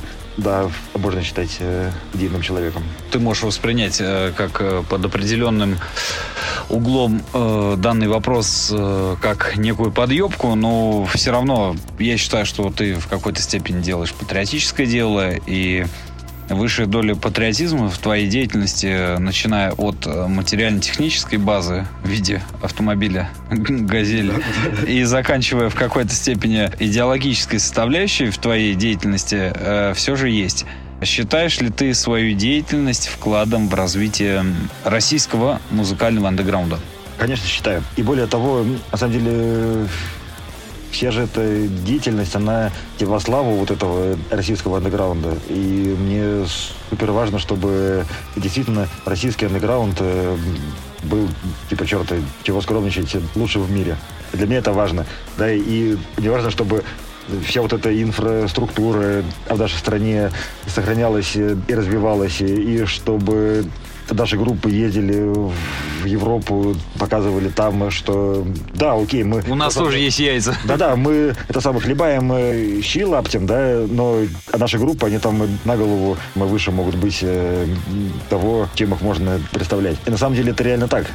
То есть я здесь э, не преувеличиваю, я знаю, что, ну не знаю, там э, мне пишут э, какие-то те самые европейские группы, что они хотят сыграть там пару концертов в России, вот, да можно ли им сделать концерт в Москве? Я говорю, в принципе, да, ну можно, я вам сделаю концерт, но мне ну, после Владивостока и всего тура до Москвы.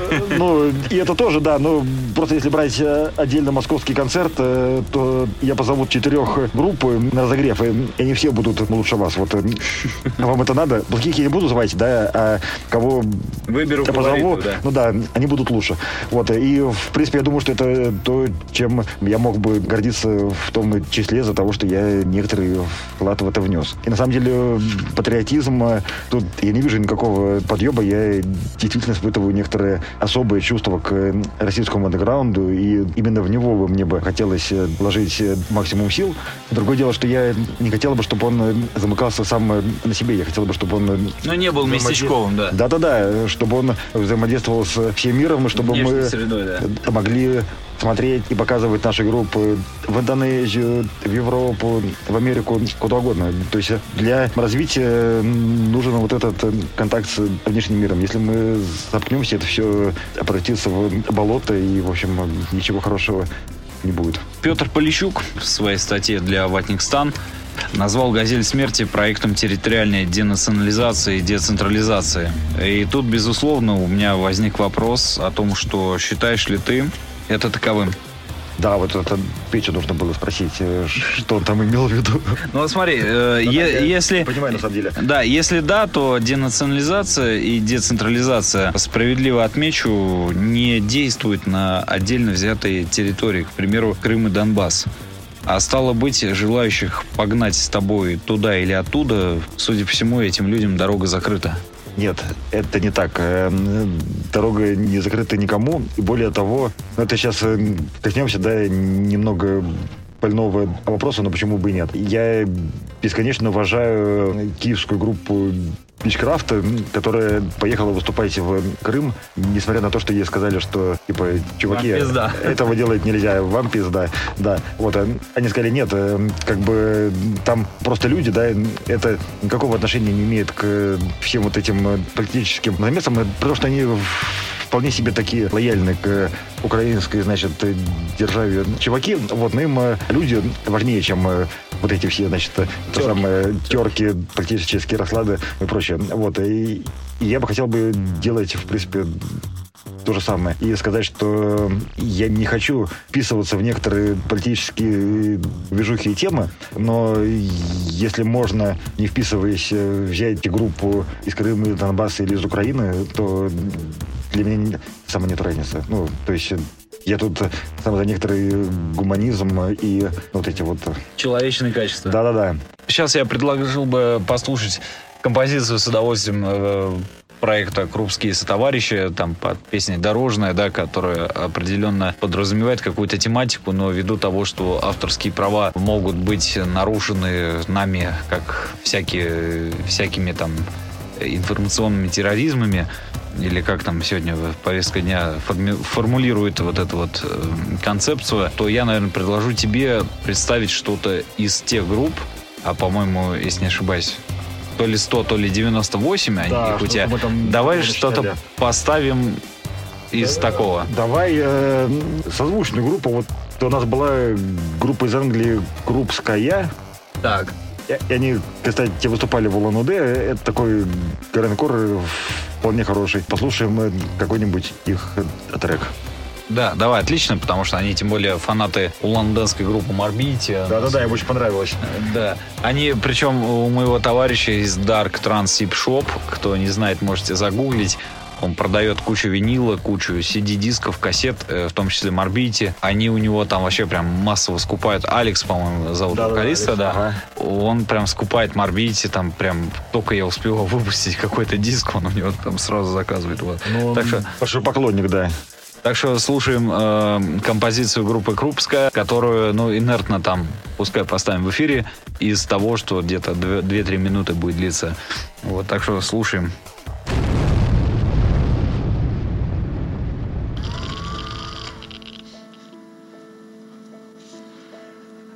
Sir, um, I wanted to ask about uh, evacuating Pripyat. Yes, the employees' town next to it. It is destroyed. safe in the knowledge that they would be topped with any threat. 35,000 people spent a sunny Saturday afternoon surrounded by levels of radiation 400 times the accepted norm.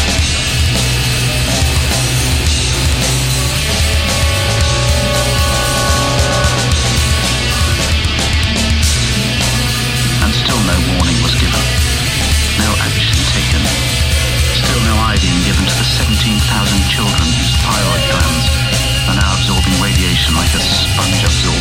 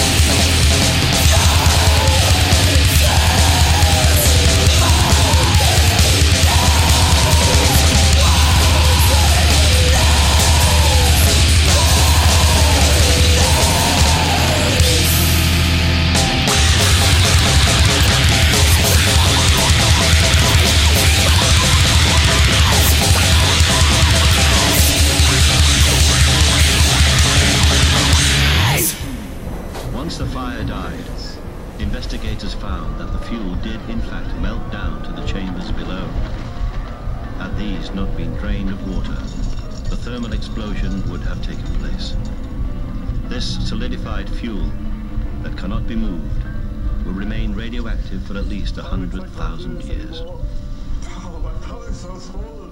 Official figures place the total death toll at just 31 people, all of them firemen and workers from the power station. The true figure, although impossible to calculate exactly, is very much higher. The radiation cloud contaminated millions of square kilometers.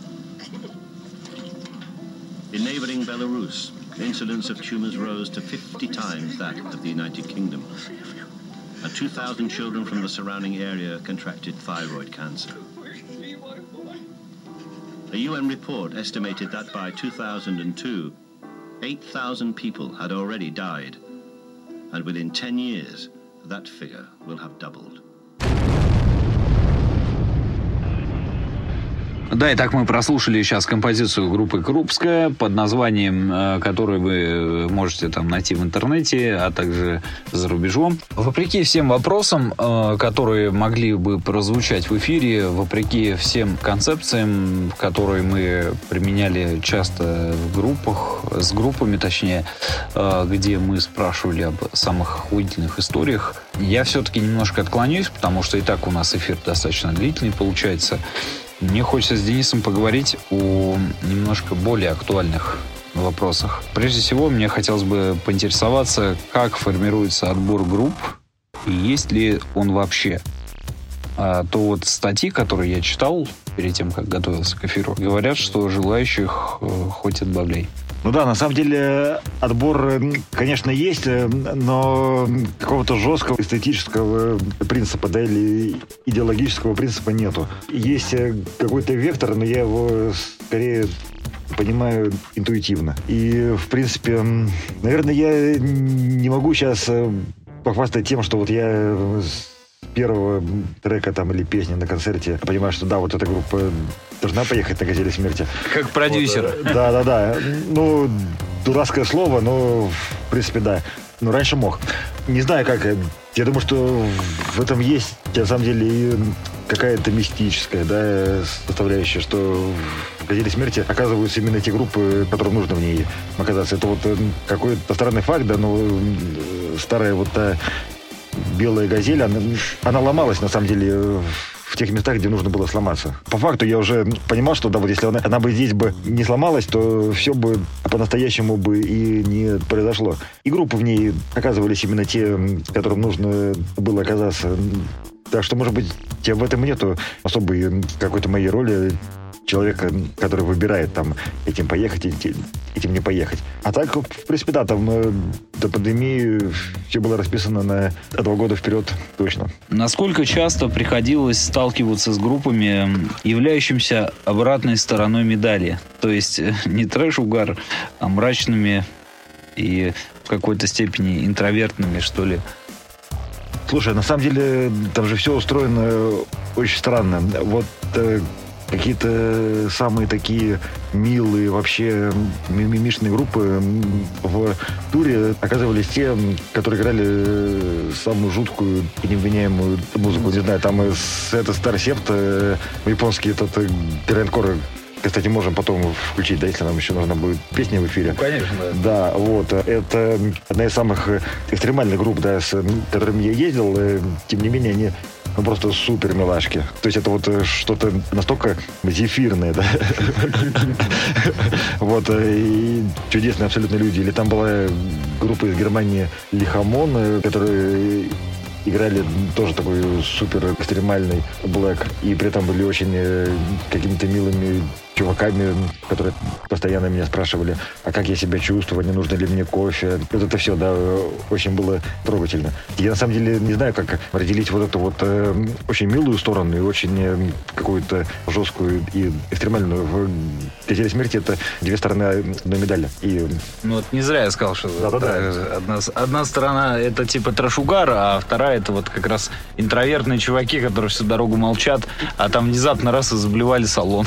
Ну да, или там э, сплели тебе там какую-нибудь японскую веревочку на счастье, там, или делали бумажного журавлика там с добрыми пожеланиями, или там э, заболевали весь самый салон, да. То есть тут неважно, это все один процесс. В интервью для Ватник Стан на тему повествования про случай на границе с Украиной, в частности, с группой Крупская, ты сказал следующее. «Газель смерти» в Украине — это сразу несколько историй, случившихся с разными группами, э, но как будто бы с одной. То есть пример Крупской — это не единственный. Да, там было, что ли, штук э, 15 или 18 э, туров э, по Украине после начала вооруженного конфликта, вот, э, ну, то есть э, войны, давайте вещи называйте. С Украиной. Да, были разные группы, вот, и в комиксе про Украину мы просто все случаи взяли, мы объединили в одну историю, и как будто она случилась с Крупской. Там был э, инцидент да, про который мы молчали из-за того, что все-таки какой-то такой был комикс за мир. Это была очень неприятная история, когда мы, значит, только переехали границу, вот, а мы жутко опаздывали на концерт в Харькове, и э, там был такой апрель, вот этот дождь, темно, нихуя не видно вообще. И просто ехал с максимальной скоростью, на которую была эта самая способная газель, и не заметил... И, и э, дорога, которая от Белгорода да, да, в Харьков была. Ну, по дорогу я особо не порядся, ну да, там какие-то выбоины, ухабины, там вот это все.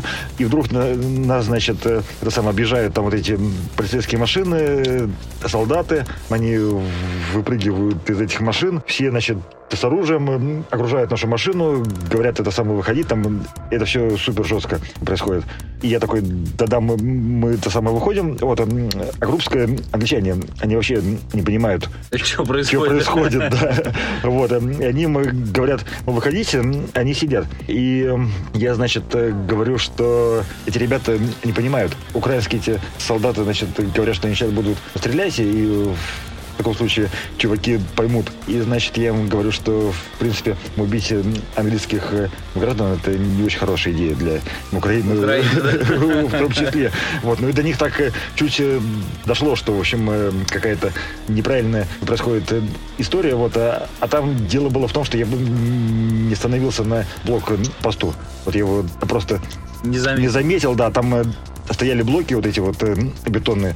Я их принял, не знаю, за это самухабы там или какие-то вот эти вот самые препятствия, да, и, и просто объехал и поехал дальше. Вот, они-то, значит, истолковали как э, попытку, значит, э, проникнуть на Незаконно, территорию да? Украины, там незаконно и прочее, прочее. Вот. Ну, в общем, в итоге мы там с ними э, договорились э, каким-то образом, да. За 500 гривен. Показали. Ну, сколько-то там было гривен, да. Сколько, сколько-то гривен и, и английские паспорта сыграли роль. Этой истории нету в комиксе. А остальное все мы там как-то сгруппировали. И такая очень добрая какая-то получилась э, история, да. Ну, это знаешь, как э, я сейчас вспоминаю случай, когда мне ребята с украинской погранслужбы рассказывали о ситуации, когда во время начала агрессии Российской Федерации был момент, когда английские болельщики ехали, по-моему, то ли в Украину, то ли в Россию и попали как раз в территорию так называемой Донецкой Народной Республики когда уже там войска так называемого Стрелкова-Гиркина заняли определенные рубежи, и английские болельщики случайно совершенно попали вот в этот замес. их тоже там не допустили, они вообще не поняли ситуации, куда они попали, а там война полным ходом идет, там, то есть э, уже там люди буквально чуть ли не обстреливали их автобус. И тоже была неприятная ситуация, что граждане Англии ехали на футбол, совершенно не зная, что происходит там. То есть ну, они ехали... под замес, да. Да. На самом деле эти-то англичане знали, куда едут. У них э, тоже была такая миссия, значит, э, какого-то миротворческого, да, ну, ну, может быть, не миротворческого, но как бы... Пацифиз... Пацифистского. Пацифистского, да. Характер, причем мы с ними это, это самое обсуждали. У нас же был э, с ними первыми план поехать в Владивосток, вот, а потом началась война, и там перестали то ли выдавать там визы англичанам. Ну, в общем, вот это, все это самое усложнение политических штук штук. И потом просто я им, значит, предложил, что можно поехать и сыграть 5 концертов в России, 5 в Украине. И в контексте вот этого замеса это будет иметь смысл. И их это обескуражило, а потом они мне написали такое супер серьезное письмо, что, Денис, на самом деле наши песни, они носят пацифистский характер, да. Каркор это какая-то вот такая история, да, там, начиная с Напалм Дэс, это была, ну, вот, э, анархизм, пацифизм, вот это все было важно. Типа, у нас вот песни на эту тематику, и мы подумали, что мы будем э, какими-то хуеплетами, если мы сейчас э, не ответим за эти слова. вот. И поэтому надо сделать.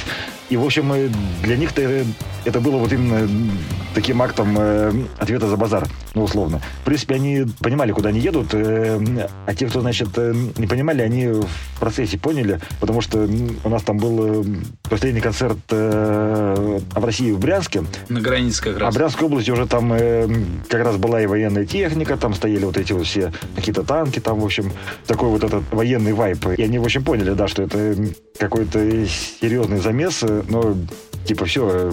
Деваться мы, некуда, да? Мы сказали, и мы делаем. вот, ну, в общем, в итоге, да. По факту все вышло очень хорошо, да. И та поездка, она была прямо какой-то важной в истории «Газели смерти», да, и после этого... В идеологическом плане, наверное. Идеологическом, э, конечно, да. И на самом деле это то, чему меня научила Света Ельчининова. Потому что они же ездили в Югославию, когда там была война. После 94-го. Да, там только-только сняли осаду Сараева, и они, значит, поехали на какой-то там э, фестиваль в Боснию в горах э, снимать фильм, где были группы там из Сербии, Хорватии, там Боснии, и так далее, всех этих э, враждующих стран. И вот этот вот какой-то посыл, что на самом деле рок-музыка, она может даже в условиях военного конфликта, да, людей каким-то образом объединять. Вот это что-то, что она мне положила в голову. И в этом смысле я думаю, что я, в принципе, продолжаю ее дело. Они в итоге сняли фильм. Он есть на 16-миллиметровой пленке. Вот его никто не монтировал. Но, может быть, когда-нибудь это произойдет. Интересная информация. Перед тем, как перейти э, к нашей последней рубрике завершения, скажем так. Эм, я хотел бы тебе задать вопрос от нашего слушателя, от нашего значимого музыканта российской сцены Петра Фатеева, который интересуется таким вопросом. Самая дальняя точка мира, куда заезжала «Газель смерти» в рамках любой одной поездки? Ну, дальняя это смотря чего считать. ну, наверное, давай, давай будем считать от Москвы. От Москвы. Но, на самом деле, я бы не стал бы считать от Москвы Самая дальняя поездка это была, когда мы сели в «Газель» на мысе Чуркина в Владивостоке, а вышли в Марокко. И это была одна поездка. Вот ты просто едешь по трем континентам. Это заняло, по-моему, два месяца, я не помню сейчас. Это, не помню точно. Вот. Но это было прямо три континента, да, Азия, Европа и чуть те заехали в Африку. И да, это прям было значимо тоже в истории «Газели смерти». И еще от него вопрос. Это самые пиздецовые пиздецы, которые происходили на глазах у «Газели смерти». Наверное, здесь, э, я так понимаю, что не стоит описывать, там, не знаю, весь вот этот вот трэш-угар. Но, знаешь, я сегодня буквально был свидетелем того, как сбили молодую, неокрепшую умом особь, которая переходила дорогу в 50 метрах от пешеходного перехода. Ее сбили, и по мне кажется, что совершенно справедливо ее сбили. А, так как вот можно было 50 метров пройти и нормально перейти толерантно дорогу. Там, где, кстати, собаки переходят дорогу, вот они, я, не знаю, за, если ты заметил по Сибири, что собаки переходят а дорогу... Да, вот я да. был поражен, просто я такой даже остановился, думаю, господи, насколько культурная собака знает да, да. переходить. Но с быдлом э, немножко ситуация другая. Быдло, оно переходит дорогу, как, знаешь, когда в горах работаешь много, там я обращал внимание, что животные, несмотря даже на наличие колючей проволоки, они, привыкшие переходить дорогу в определенном месте, они переходят вопреки всему. Есть там колючая проволока, пущено по ней электричество или нет, они все равно именно там. То есть тропа натоптана их предками там за 20 лет, условно говоря. Но люди почему-то ходят вопреки всему. Они переходят через вот эти огромные, не знаю, как их называется там, заборы. Э, Причем, что она, скорее всего, была карлицей, которая там перешагнула через полутораметровый забор это, видимо, ей было сложно, но тем не менее. Она переходила дорогу, ее сегодня сбила машина. И, соответственно, пиздецовые пиздецы, наверное, которые на глазах у «Газели смерти» были, это вот именно такого характера, нежели там ситуации, которые происходили по типу там, заблевал, что-то не заблевал. Вот, собственно, Можешь ли парочку ну, описать? Слушай, заблевал, э, это вообще какая-то дежурная ситуация. Да, вот сейчас э, ехали ту сторону в Владивосток, там девчонке стало плохо, да, и она переживала, что она сейчас тут все заблюет. Я сказал, слушай, это просто тебе сейчас выдаю официальную санкцию, индульгенцию там и Блин, куда хочешь. Куда хочешь. Вообще, это самое абсолютное. Она там радостно заблевала барабан вот этой группы Ирхагар, с которой мы сейчас едем обратно. Вот. Это, наверное, было не очень культурно с моей стороны давать. Но, с другой стороны, на барабан я санкции не давал.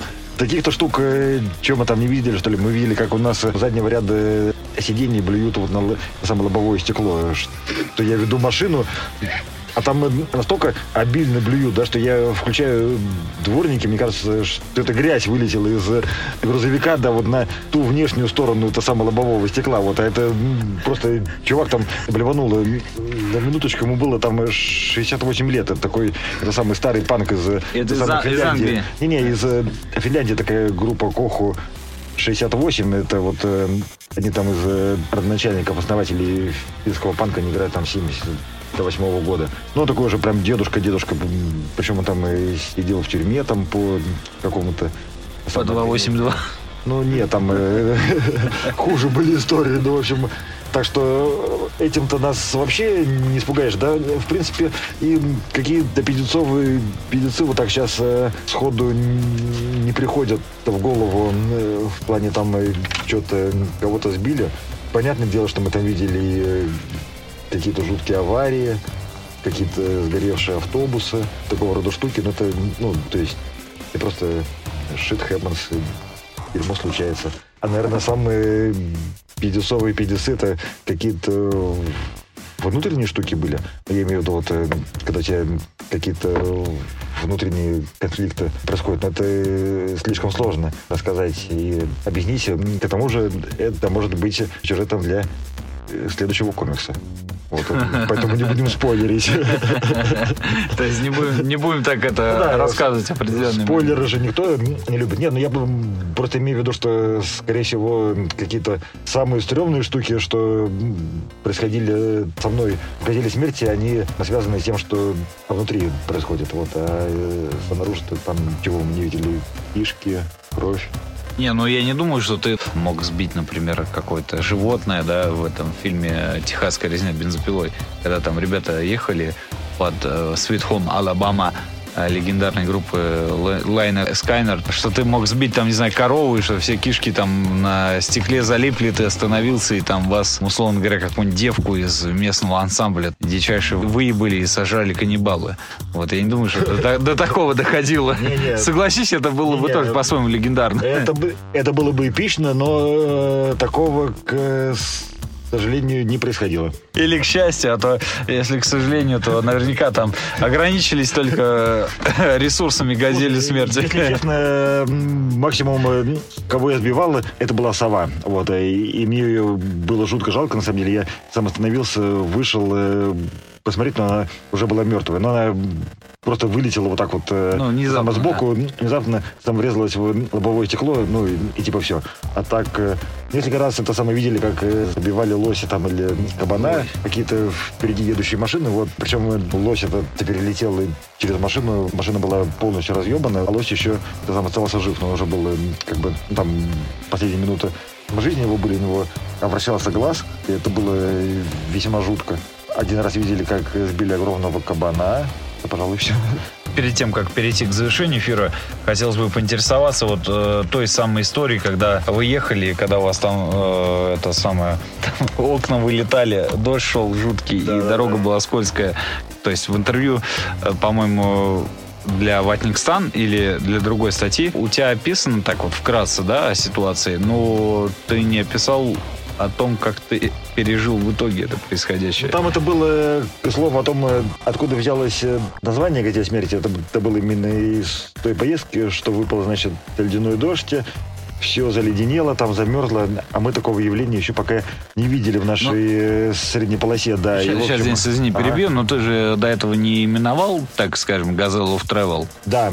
Не было определенного да, да, названия? Просто была Газель там, или как-то мы ее называли, я не помню, но неважно, в общем, это. А тут мы ехали, да, и там были вот эти вот э, ледяные колдобины, это самые, которых там э, вываливались фары, там стекла, там вообще все что угодно. И у нас упало дерево перед машиной, и совершенно было невозможно тормозить. То есть ты заможал на тормоз, и машина юзом шла вот боком, там как-то вот, ну, то есть лучше было его не жать, и пассажиры, это была группа Dirty Danger, из Питера, и они так э, примокли, сидели молча, потом один сказал, типа, да, это газель смерти. Ну, то есть, э, и это было реально, как будто ты движешься навстречу смерти.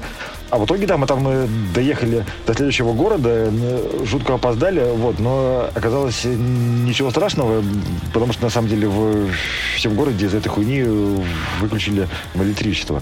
Непонятно было, как играть концерт, а там такой вообще пост так апокалиптический был пейзаж. Э, абсолютно темный город. Не работает ничего, ни светофоров, нету света в домах. Э, и там, значит, была железная дорога, на которой горели вот этими самыми электродугами провода. Очень красиво там. И сыпались искры. И вообще, это самое, все это выглядело как сцена из постапокалиптического кино. Но в итоге там все нормально закончилось. Мы остались живы. Откуда-то, значит, притащили генератор, запустили, мы включили аппараты и даже случился концерт в таких условиях. И все получилось. Сейчас я думаю, что мы прослушаем композицию группы Морбити, с которой э, Газель смерти делила сцену в свое время э, в Улан-Удэ. Композиция называется Modern Masked Slavery. И далее начнем рубрику завершения эфира закругляться, да.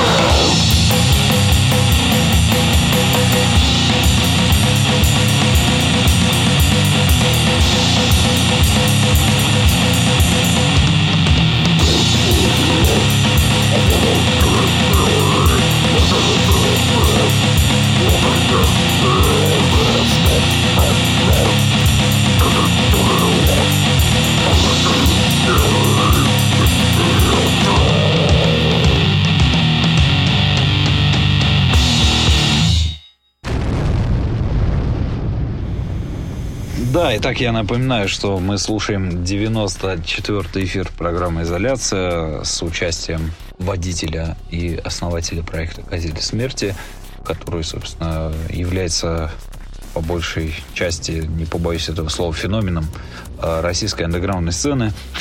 И мы переходим к завершению нашего эфира. без охуительных историй о том, как кто обожрался, кто обосрался или обливался.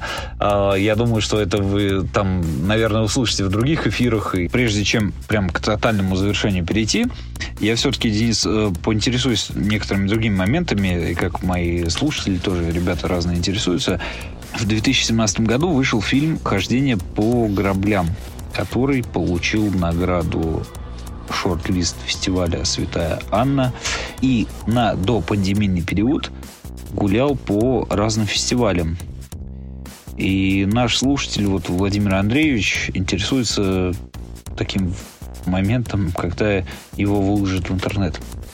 Да, там история такая, значит, что, во-первых, фильм называется «Не хождение по граблям», а «Путеводитель по граблям». Мне очень Или нравится. так, да, я прошу. Не, не, а на самом деле действительно везде, ну, не везде, но много где стали писать хождение по граблям, я не знаю, это там кто-то случайно сказал, и потом стали повторять. Ну, в общем, это все не супер важно. Фильм э, снимался, по-моему, это был 16-й, что ли, год. Это мы поехали в Финляндию с группой Джарс, и с нами поехал э, такой чувак, э, Денис Миробеев. Он, значит, э, режиссер документального кино.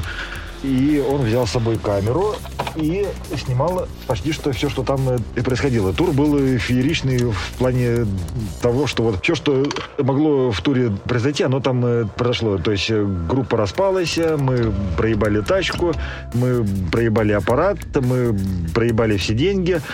И в завершение всего, значит, когда уже мы там каким-то образом все это растили там и, и возвращались это самое в Россию, русские пограничники проебали мой паспорт и не хотели меня впускать это самое обратно в Россию. В общем, там эта история была какая-то абсолютно эпичная в плане мы там э, день провели, значит, между пограничным и таможенным контролем из-за того, что вот э, пропал паспорт. И, значит, мы по границу уже прошли, а таможни еще нет. И, и застряли между. И, значит, фильм, он э, как бы касается всех этих э, событий. К, сожалению, он, значит, получился ну, не очень удачный, и мы его сейчас пытаемся перемонтировать так, чтобы он стал чуть более удачный. Как только, значит, э, монтаж этот случится, мы его сразу выложим.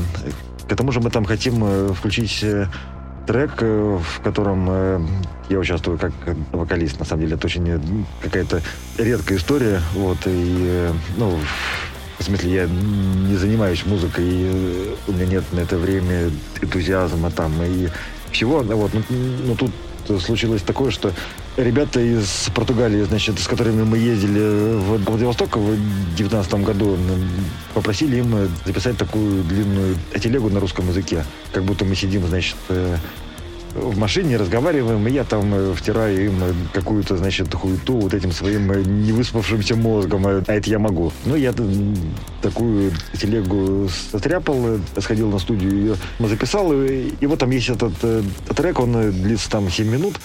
Вот, и, и э, чего-то мы решили его включить там в этот фильм тоже. Э, В общем, когда все эти технические штуки будут закончены, мы его обязательно выложим. 19 год у тебя прошел достаточно плодотворно. А что после? Вот у меня просто даже по плану, да, вопрос такой звучит. Пандемия, плюсы и минусы. Вот что ты можешь выделить на сегодняшний день? Пандемия мне ужасно понравилась, конечно. Вот. э,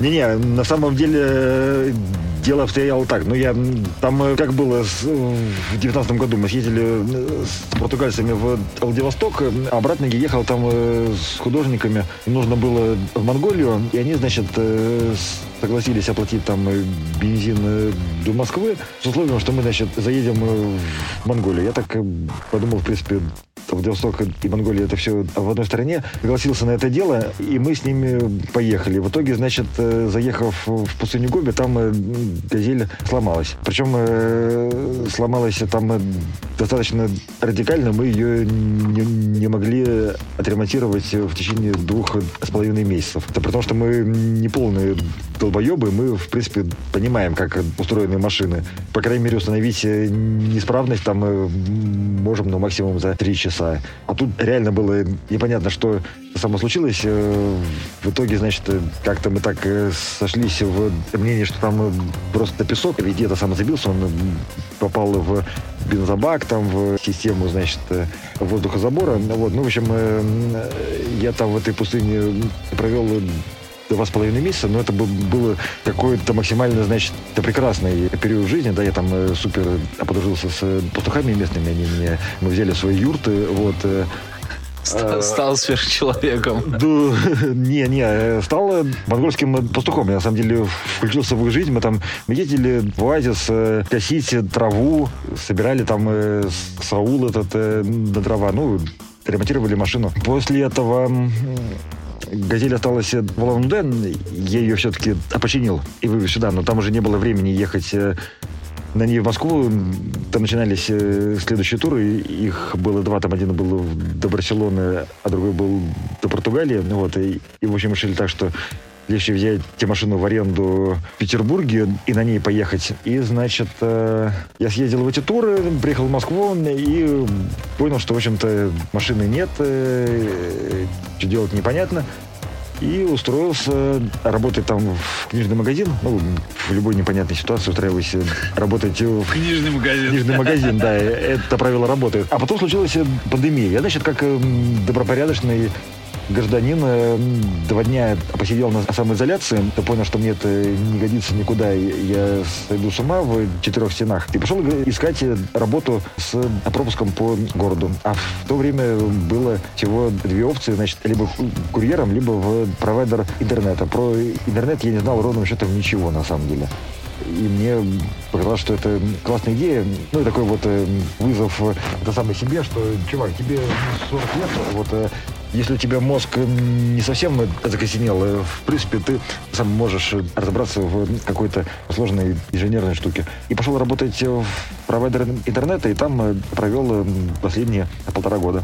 То есть, короче, забегая вперед, вот э, на вопрос от слушателя Романа Каталипси, который сейчас живет в Китае, наш слушатель, и, ну, в общем-то, он мне помогал в свое время очень серьезно. Хороший чувак, да? Да, хороший чувак, и он мне очень сильно помог в плане пропаганды на всяких постерах и подкастах в плане Apple Story. Сейчас, кстати, какие-то там, видимо, изменения произошли. Я не могу на Apple Music выйти, чтобы там мои подкасты были. Забегая вперед на его вопрос, типа, где пропадал год, чем занимался, я думаю, ты да, ответил. Да, вот, э, да-да-да. И в итоге я, значит, понял, что уже, в общем, пандемия уже закончилась, и стал э, ждать э, газель. Ну и все вот эти штуки, которыми э, занимался до пандемии.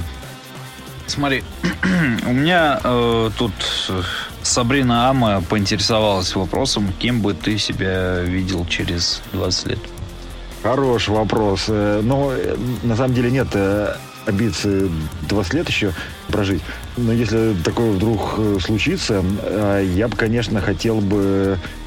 Я не знаю, мне на самом деле не супер много надо от жизни. Я просто хочу, блядь, хорошую картинку перед глазами. Я хочу, чтобы я выходил из дома, и там было красиво. Ну, типа... Пейзажи, горы, все дела. Пейзажи, горы, да. Можно море, горы. Там э, какие-то такие штуки. Какой-то там свой дом, в котором ты просыпаешься, Пишешь там, книги и нихуя не делаешь. Пишешь книги, нихуя не делаешь. А было бы охуенно на самом деле. Типа, черт, почему я не могу этого делать? Непонятно. Ну, может быть, это вот э, такой путь просто, да, вот нужно это самое пройти, да, и... Ну, в какой-то степени это путь самурая в том числе. Да-да, я думаю, недаром я ходил на кондо, да. В детстве отчасти это определило вот эти, те самые все штуки. Вот касаемо красивой картинки, в интервью то ли в Перита, то ли в Адникстан ты сказал, что тебя э, никто не, не интересуется у тебя темой красоты. И причем это было выражено в таком, знаешь, неком кон- контексте подгорания определенного. то есть э, в чем есть красота? Почему ты захотел отметить именно этот момент? Ну, я, скорее всего, просто выебнулся, на самом деле, знаешь, типа, да сколько можно меня спрашивать про кто куда доблевал. Спросите, наконец-то, про красоту. С другой стороны, да, в принципе, красота э, Короче, такая сейчас будет э, Тирада. философская, да, тирада. Меня интересуют вещи, которые больше меня. И поэтому газель смерти, а не газель жизни. Жизнь соразмерна человеку. Смерть выходит за его пределы. Она больше. И есть еще несколько вещей, которые выходят за пределы человека. Они больше самого человека. И вот э, красота это одна из них. И э, тут же можно ее понимать буквально, да, в этом нет ничего плохого. Красивый пейзаж, красивая девчонка, красивые люди, красивые поступки, то есть э, что угодно. Но это какая-то важная, да, концепция для или смерти. В принципе, это касается и других вещей, э, которые больше человека. Люди сосредоточены на теме вот как раз-таки быдланского восприятия по типу кто сколько насрал, кто сколько высрал. А тут такая ситуация, что философский концепт и пространственно-временный континуум. И как, да, сложное название для наших слушателей, но тем не менее... Это когда... я могу, да, пиздануть такую хуйню. Но это не ты пизданул, это... Хотя... Не, не, это, это, это было мое твоя, слово, да. да. Твоя статья да, была, да. Просто к тому, что не все воспримут этот фразеологизм буквально, да, и они скажут, типа, это что-то сложно. Не, ну могут да, загуглить, э, в конце концов, 21 век есть интернет, там можно узнать, э, что понимается под пространственно-временным континуумом. континуум. Ну, они гуглят немножко другое, вот, и... Тоже неплохо, и... на самом деле. Мы ну, не отрицаем ничего. Не знаю. Хотя, с другой стороны, да, мы не знаем, что они там гуглят, вот, э, может быть, и что-то плохое. Сейчас вот буквально пролистывая фрагменты перед завершением фестиваля «Газели смерти». Фестиваль на самом деле не «Газели смерти». Был такой фестиваль «Оптималиния». Вот, я его придумал э, в то же время, что и «Газели смерти». Там была концепция, значит, называть э, нойскоровые группы. То есть вот есть грандкор, да, а есть Нойскор. более радикальный жанр, да, Но. это вот когда супер шумный э, грандкор там или ну могут быть те разные это сам разновидности, но в некотором первом приближении можно сказать, что это такой очень шумный, хаотичный грандкор. Вот. Э, и, значит, сделать э, такой фестиваль вот самого экстремального грандкора, который только может быть. Там был э, ценз, что э, группы не выступают дольше 15 минут, потому что невозможно эту музыку воспринимать дольше. Кстати, это была супер удачная идея, реально, когда самое много групп, но они играют э, очень быстро, это работает. А второй ценс, что там должен быть в группе непременно барабанщик. То есть без барабанщиков драм-машины. драм-машины мы не принимали. И в итоге, значит, первый такой фестиваль мы делали в Джерри Рубина в 2010 году. Потом второй был тоже в Москве. Это было на заброшенном э, депо прямо в центре Москвы на Курском вокзале. Там был э, Багаус, вот, и это было просто какой-то момент э, такого освобождения, да. Там была группа из Италии, как раз началась война с Украиной, да. Это, это уже не десятый. Не, не, это уже был 14 год, а это был второй фестиваль. Там было что-то какое-то феноменальное количество людей, они не влезли в этот Топогаус, они там стояли на улице Казакова на мосту, они там э, стояли на проезжей части, а при этом э, атмосфера в городе была уже... Само начали закручивать гайки, да, вот, и все начали чего-то бояться и так далее. А тут вдруг такой момент полного да, освобождения. И это было круто. А потом э, третий мы сделали в Малайзии, потому что мы, значит, подумали, что русский набор э, такого рода групп мы исчерпали, вот, а, а было бы круто сделать этот фестиваль таким экстерриториальным и его перемещать, значит, из э, страны в страну. Вот, четвертый мы сделали в Индонезии, пятый мы сделали в Сербии. И сербский был тоже очень-очень удачный, там уже какие-то старые европейские группы начали специально возрождаться для этого фестиваля. Там была, значит, группа Fear of Dog, такая, которую я очень люблю. Вот мы, значит, включили в оргкомитет э, некого такого чувака Поду. Вот. А Пода — это барабанщик э, группы Патарене. Это группа, которая стала играть грандкор до Napalm Death. На самом деле они были одними из первых, кто изобрели бластбит и вот эту всю эту самую историю. Я бы, конечно, хотел бы этот фестиваль сейчас э, продолжать. Э, Непонятно, как это с пандемией сочетается, но был э, план э, сделать шестую оптимолинию в Голландии, Просто мне нравится Амстердам. Ну, извините, пожалуйста. Шестую в Греции тоже потому что мне просто нравится Греция, и ну, там есть чуваки, которые могут этим заняться на месте, они заинтересованы. И, конечно, очень хочется сделать его в Бразилии. Из-за того, что у нас э, какой-то вот такой х- хороший контакт установился с э, Бразилией, там просто куча групп, э, которые подходят под э, концепцию этого фестиваля. Э, Восьмой в Бразилии бы хотелось провести. Если берем в целом, да, ситуацию по части э, российских групп русскоязычных, э, как ты вот, например, с твоей именно стороны, как ты замечал реакцию европейских, там, среднеазиатских, э, ну, всех остальных стран на именно русскоязычную музыку? Видели они ли в этом что-то этакое? Конечно. У меня был м, какой-то разговор, значит, с э, промоутером из э, Польши, который, значит, э, сказал мне, Денис, я пытаюсь э, с этой темы съехать уже не первый год. Я не хочу заниматься организацией концерта. Но, черт, почему у вас в России такие классные группы? Когда они мне пишут, э, типа, я не могу им сказать нет. И на самом деле я вижу в этом некоторую свою тоже заслугу. Но после этого сказал, что... И второй вопрос, почему ты с ними едешь? А почему у всех этих групп водитель ты? Ну, типа, я не знаю. Вот, но на самом деле так э, утрированный единичный пример. Вот, э, действительно, я считаю, что сейчас, если брать московскую и питерскую, это самая сцена, на самом деле нет э, никакой ни московской, ни питерской самой сцены. Есть российская. Да, и очень много людей приезжают это самое Сибирь в Москву и там делают группы. В общем, это все не заслуга и не дело м, одного или двух м, городов. Вот. Но действительно у нас э, сейчас э, в России, я думаю, очень-очень хорошая сцена. Вот наконец-то мы можем э, это с полным правом сказать, да, и 20 лет назад э, у нас было такое вот поклонение, да, там э, западным этим всем группам, мы о них там ходили, но сейчас э, ребята объективно стали лучше. Вот, и тут это наша общая заслуга. Тут вот э, и Роман Каталипс, и Владимир Андреевич э, интересуются темой, будут ли продолжения комикса.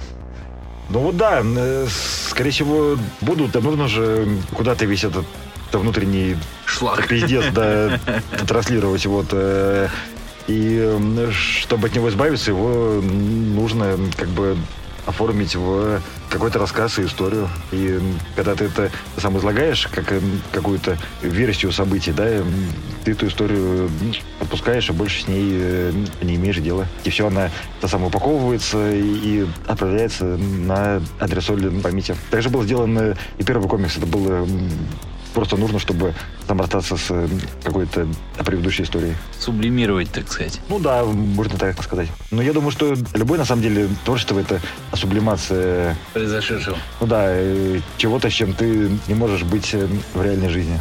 Понял. Ну и переходим к традиционным вопросам э, нашего эфира, нашей программы. Это пожелание программе «Изоляция» слушателям и тем, кто следит за путем газели смерти. Так, ну вот на программе изоляции я бы... э, Черт, я, я не могу отделаться от практического мышления, да, и сразу хочется пожелать выйти за пределы контакта хотя бы на другие какие-то площадки Инстаграм. Ну, но, мы, но мы есть на Яндекс подкастах, кстати. Во-во. Отлично.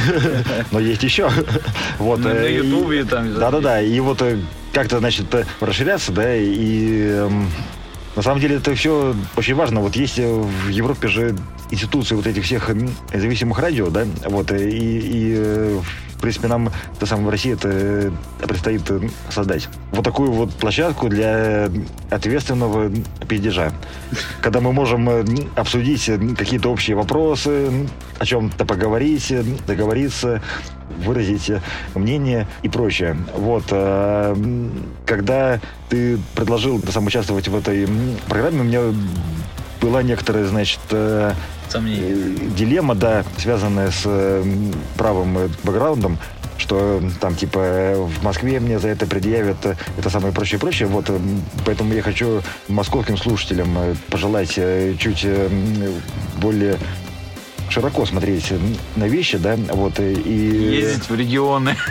и ездить в регионы, чтобы понимать контекст всего этого, да, и не думать, что Россия исчерпывается Москвой и Питером, да. Э, Москва и Питер это какая-то маленькая, на самом деле, часть всего, вот, а Россия живет совершенно иначе, да, и контекст э, Читы, Владивостока, Сибири, Мурманска, я не знаю, ну, в общем, это чуть другая штука. Вот, э, это, во-первых.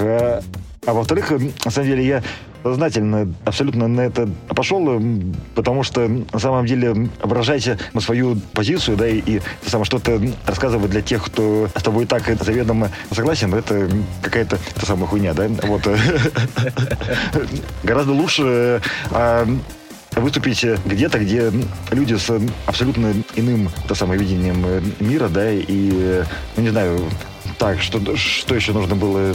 Пожелание э, передачи, пожеланию м, москвичам и... Москвичи, москвичи это как отдельная каста такая, знаешь, как Баста Раста, как Борис Да-да-да. Гребенщиков пел.